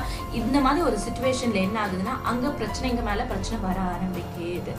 இவ போய் தான் அங்க எல்லா பிரச்சனையும் தீர்த்து வைக்க முடியும், கண்டிப்பா போகணும் அப்படிங்கிற ஒரு சூழ்நிலை ரைஸ் ஆயிடுது. இவ வேற வழி இல்லாம ஆபீஸ்க்கு கிளம்பி போறா. இவளோட பர்சனல் செக்ரட்டரி மிரியம் அப்படிங்கிறவங்க தான் இப்ப வந்து பிலிப்பை பாத்துக்கிறாங்க. அவங்க நல்லாவே பிலிப்பை பாத்துக்கிறாங்க. இந்த மாதிரி ஒரு வாரம் அப்படியே போய்கிட்டு இருக்கு. ஒரு நாள் திடீர்னு வீட்டுக்கு வரும்போது மிரியமும் பிலிப்பும் ரொம்ப சந்தோஷமா பேசி சிரிச்சுட்டு இருக்கிறத பார்த்தா இவளுக்கு அப்படியே ரொம்ப கோபம் வந்துருது. இவ ஏன்னா வந்து பிலிப்பை யாருக்கும் விட்டு கொடுக்க முடியாது, பிலிப் மேல ஒரு தீராத காதல் வச்சிருக்கா. எந்த ஒரு சின்ன விஷயம் நடந்தாலும் அது வந்து அவளை பாதிக்க ஆரம்பிக்குது. மிரியமை பார்த்து அவளுக்கு லைட்டா பொறாம வந்துடுது. பிலிப் உள்ள போனதையும் மிரியமை பார்த்து அவளோட பிரேஸ்லெட்டை இவ திருடிட்டா அப்படின்னு சொல்லி ஒரு பழிய போட்டு மிரியமை ஒரு வழியா வீட்டை விட்டு வெளியே அனுப்பிச்சிடுறா. பிலிப் வந்து மிரியம் எங்க அப்படின்னு கேட்கிற போது மிரியம் வந்து வேலையை விட்டு போயிட்டா, அவளுக்கு ஒரு நல்ல வேலை கிடைச்சிச்சு அதனால வேலையை விட்டு போயிட்டா அப்படின்னு சொல்லி பிலிப்பை சமாளிச்சிடுறா. லாராவுக்கு இந்த பக்கம் பிரச்சனைக்கு மேல பிரச்சனை வந்துகிட்டே இருக்குது. ஒரு பில்டிங் மேல ஃபுல்லா இருக்கிற எல்லா ப்ராப்பர்ட்டியும் வச்சு அவ கடன் வாங்கி இருப்பா. பில்டிங் முடிக்க வேண்டிய தருவாயில இருக்கிற இடத்துல நிறைய கண்ணாடிகள் வர வேண்டி இருக்கும். ஒரு இடத்துல இருந்து அந்த கண்ணாடிகள் வரவே வராது. இந்த பிரச்சனையை பாலால மட்டும்தான் சார்ட் அவுட் பண்ண முடியும்னு பாலுக்கு இவ ஃபோன் பண்ணி உதவி கேட்பா. பாலும் செய்யறேன் அப்படிங்கிற மாதிரி சொல்வாரு. அடுத்த சைடு என்ன ஆகும்னா இவன் நிறைய இடங்கள் ஆக்கிரமிச்சிருப்பாங்க இல்லையா, அந்த கேஸும் இவளுக்கு பிரச்சனையா வந்து முடிச்சிடும். இந்த மாதிரி 2-3 விஷயங்கள் அவ தொழில் சம்பந்தமா அவளுக்கு பிரச்சனையாகி தினமும் அந்த பிரச்சனைகள்லயே வீட்டுக்கு வந்துகிட்டே இருப்பா. இவளால பிலிப் கிட்ட நிறைய நேரம் சந்தோஷமா பேசிக்கிட்டுலாம் இருக்க முடியாது. பிலிப் வந்து வெளியே போகணும் அப்படின்ற முடிவு எடுத்து ஒரு நாள் கிளம்புவாரு. அப்ப மிரியம் உள்ள வருவா. மிரியம் உள்ள வாங்க, லாரா வந்து எனக்கு சொன்னா உனக்கு நல்ல வேலை கிடைச்சிருச்சுன்னு கங்க்ராச்சுலேஷன் சொல்லும் போது மிரியம் வந்து சொல்வா, எனக்கு எந்த வேலையும் கிடைக்கல சார், என் மேல ஒரு திருட்டு பழியை போட்டு மேடம் வந்து என்னை வெளியில அனுப்பிச்சு விட்டாங்க. லாராவுக்கு நான் அவங்க கூட பேசி சிரிக்கிறது பிடிக்கல, நம்ம 2 பேர்த்தையும் வச்சு சந்தேகப்படுறாங்க அப்படிங்கிற மாதிரி எல்லாம் இன்னும் கொஞ்சம் ஜாஸ்தி கொளுத்தி போட்டுட்டு போயிடுவா. இதை கேட்ட உடனே பிலிப்க்கு ஒரு மாதிரி இருக்கும். லாரா இந்த மாதிரி எல்லாம் செய்யறவ இல்லை அப்படின்னு பிலிப் நம்புறாரு. லாரா சாயங்காலம் வீட்டுக்கு வந்தோடனே அவங்க டின்னருக்காக கிளம்பி வேற எங்கேயோ போக போறாங்க. அப்போ அந்த பிரேஸ்லெட்டை போடுறான். இவ்வளவு நேரம் பிலிப் வந்து அவன் மனசுல என்ன சொல்லி சமாதானப்படுத்திக்கிட்டு இருப்பான்னா லாரா இந்த மாதிரி எல்லாம் செய்யறவ கிடையாது, ஒருவேளை அந்த பிரேஸ்லெட்டை அவ வேற எங்கேயாவது வச்சிருக்கலாம், இல்ல மிரியம் அதை திருடிக்கிட்டு லாரா மேல வந்து தப்பான போய் சொல்றா அப்படிங்கிற மாதிரி அவர் யோசிச்சுட்டு இருப்பாரு. ஆனா அந்த பிரேஸ்லெட்டை அவ போட்ட உடனே அவருக்கு அப்படியே ஒரு மாதிரி ரொம்ப சோகமாயிடுவாரு. அடுத்த நாள் காலையில லாரா எந்திரிக்கிறதுக்கு முன்னாடியே மிரியத்துக்கிட்ட போய் மன்னிப்பு கேட்பாரு. மிரியம் பதிலுக்கு பெருந்தன்மையா நடந்துக்கிறதா நினைச்சிட்டு இல்ல இல்ல பரவாயில்ல, அவளுக்கு வந்து உங்க மேல தீராத காதல், அந்த காதலை அவங்களுக்கு சரியா வெளிப்படுத்த தெரியல, அந்த காதல்னாலதான் என் மேல வந்து அவங்க சந்தேகப்பட்டு வெளியே அனுப்பிச்சிட்டாங்க. இந்த உலகத்துல அவங்களுக்கு வந்து பிசினஸ், நீங்க ரெண்டு பேர் தான் ரொம்ப முக்கியம், அதுலயும் பிசினஸா நீங்களான்னு வந்தபோது உங்களை தான் அவங்க தேர்ந்தெடுத்தாங்க, அவங்க பிசினஸை விட்டுட்டு உங்க கூட தான் இருந்தாங்க அப்படிங்கிற மாதிரி எல்லாம் சொல்றான். இவருக்கு எதுவுமே மைண்டுக்குள்ள போக மாட்டேங்குது. இவர் வந்து லாராவை தப்பு அப்படின்னு முடிவு பண்ணிட்டாரு. சோ மிரியம் வந்து லாராவை பத்தி சொல்ற நல்ல விஷயம் அவர் காதுக்குள்ளேயே போகல. வீட்டுக்கு வந்த உடனே அவரோட போன் பெல் அடிக்குது. போன்ல வந்து அந்த டிடெக்டிவ் சொல்றாரு, நாங்க இந்த கேஸ வந்து கண்டுபிடிச்சிட்டோம், உங்களோட வாட்ச் திருடினவன் வந்து எங்க கிட்ட எல்லா உண்மையும் சொல்லிட்டான், உங்க மனைவி தான் அவனை அதை செய்ய சொல்லியிருக்காங்க அப்படின்னு சொன்னோன்னா அவருக்கு ரொம்ப ஷாக் ஆயிடுது. டீட்டெயிலா கேட்கிற போது என்ன ஆகுதுன்னா, லாரா வந்து இவர் கூடவே இருக்கணுங்கிறதுக்காக இதை செஞ்சிருப்பா அப்படின்னு இவர் மனசுக்கு வந்து பட ஆரம்பிச்சிடுது.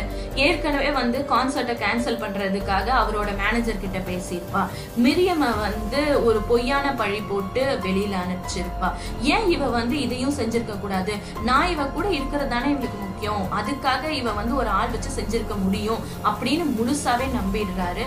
லாரா ஏற்கனவே பிரச்சனைக்கு மேல பிரச்சனையோட வீடுக்கு திரும்பி வரா. அங்க பார்த்தா பிலிப் பேக பேக் பண்ணிக்கிட்டு இருக்காரு. இவளுக்கு வந்து ஒரே அதிர்ச்சி ஆயிடுது, ஏன் பேக் பேக் பண்றாருன்னு தெரியாம. இவ வந்து அப்படியே ஒரு பக்கத்துல வந்த உடனே ஏன் என்ன இந்த மாதிரி பண்ண, என்னோட இந்த நிலைமைக்கு நீ தான் காரணம் அப்படின்னு சொன்ன உடனே அவளுக்கு அப்படியே துக்கம் தொண்டை அடிச்சிருது. ஏன்னா தன்னோட காதல் தன்னையே சந்தேகப்பட்டுருச்சு அப்படிங்கிற ஒரு நிலை வந்து எந்த பெண்ணுக்கு வந்தாலும் அவங்க நிலகுழிஞ்சு போயிடுவாங்க. அதே மாதிரி ஒரு சுச்சுவேஷன்ல தான் அவர் வேற அப்படியே சோர்ந்து போய் உட்கார்ந்துடுறா. இவர் பயங்கரமா திட்டுறாரு, என்னை வந்து இந்த மாதிரி ஆக்கிட்ட, நீ இது பண்ணிட்ட அது பண்ணிட்டேன்னு இன்சிடென்ட்ஸ் எல்லாத்தையும் ஒண்ணு மேல ஒண்ணு அப்படியே சொல்ல சொல்ல அவ அப்படியே எதுவுமே அவ காதுக்குள்ள போகல, அப்படியே உட்கார்ந்துட்டு இருக்கா. கொஞ்ச நேரம் கழிச்சு பிலிப் போயிடுறாரு. பிலிப் போன உடனே கெல்லர் வந்து உள்ள வராரு. உள்ள வந்து லாரா எல்லாமே நம்ம கையை விட்டு போயிருச்சு, நம்ம பிசினஸ் மொத்தமும் முடிஞ்சிருச்சு, நாளைக்கு வரப்போற கேஸ்ல நம்ம நிறைய இடத்த ஆக்கிபை பண்ணதை பத்தி தான் வரப்போகுது, அதுக்கு நிச்சயமா நமக்கு சாதகமா வரதுக்கு வாய்ப்பே இல்லை, அது போக இப்ப நம்ம கட்டி முடிக்க வேண்டிய பில்டிங்கை சரியான நேரத்துல கட்டாததுனால நம்ம மொத்த பணமும் போக போகுது அப்படின்னு சொல்றாரு. ஆனா லாரா எதுவுமே சொல்லாம அமைதியா அப்படியே உட்கார்ந்துட்டு இருக்கா. வீடு பாத்துக்கலாம் அப்படின்னு ஒரு மாதிரி சோகமா சொல்றா. அப்பதான் இவருக்கு புரியுது ஏதோ நடந்திருக்குன்னு. பக்கத்துல வராரு, அப்படியே வெம்பி வெம்பி அழுது தான் காதல் தன்னை சந்தேகப்பட்டுட்டுச்சு அப்படிங்கறத சொல்லிக்கிட்டு இருக்க. அந்த கேப்ல காலிங் பெல் அடிக்குது. அங்க டிடெக்டிவ் இவளை அரெஸ்ட் பண்றதுக்காக வந்துட்டாரு. கெல்லர் என்ன பண்றதுன்னே தெரியாம அப்படியே ஸ்தம்பிச்சு நிக்கிற இடத்துல கெல்லரை தான் அவங்க அரெஸ்ட் பண்றாங்க. லாராவுக்கு இது ஒரு பெரிய ஷாக். நமக்கும் இந்த ட்விஸ்ட் எதிர்பார்க்கவே இல்லைல்ல. கெல்லர் தான் வந்து லாராவுக்காக பிலிப்பை இந்த மாதிரி பண்ணியிருப்பாரு. லாரா வந்து பிலிப்பை ரொம்ப மிஸ் பண்ணுவாங்க. ஒரு டைம்ல அவர் அடிக்கடி கான்சர்ட்டுக்கு போறதுனால இவங்க வந்து அவர் கூடவே இருந்தா நல்லா இருக்கும் அப்படிங்கிறத வந்து கெல்லர்கிட்ட சொல்லியிருப்பாங்க. தன் காதல் எங்க இருந்தாலும் சந்தோஷமா இருக்கணும் அப்படின்னு நினைக்கிற கெல்லர் வந்து பிலிப் அவ கூட இருக்கிறதா அவ சந்தோஷம் அப்படின்னா பிலிப் வந்து பியானோ வாசிக்கவே கூடாதுன்னு முடிவெடுத்து அவரோட ஃப்ரெண்டோட ஹெல்ப்பை வச்சு இந்த மாதிரி செஞ்சிருக்காரு. இப்ப லாரா கூட அவளோட காதலும் இல்லை, அவளோட பெஸ்ட் ஃப்ரெண்டும் இல்லை, நில குழஞ்சு தனி மரமா நிக்கிற நம்ம லாரா தனியா போய் கோர்ட் வாசல்ல நிக்கிறா. இப்ப பாலு கம்பீரமா வராரு. அப்படியே அவரை பாக்குறா.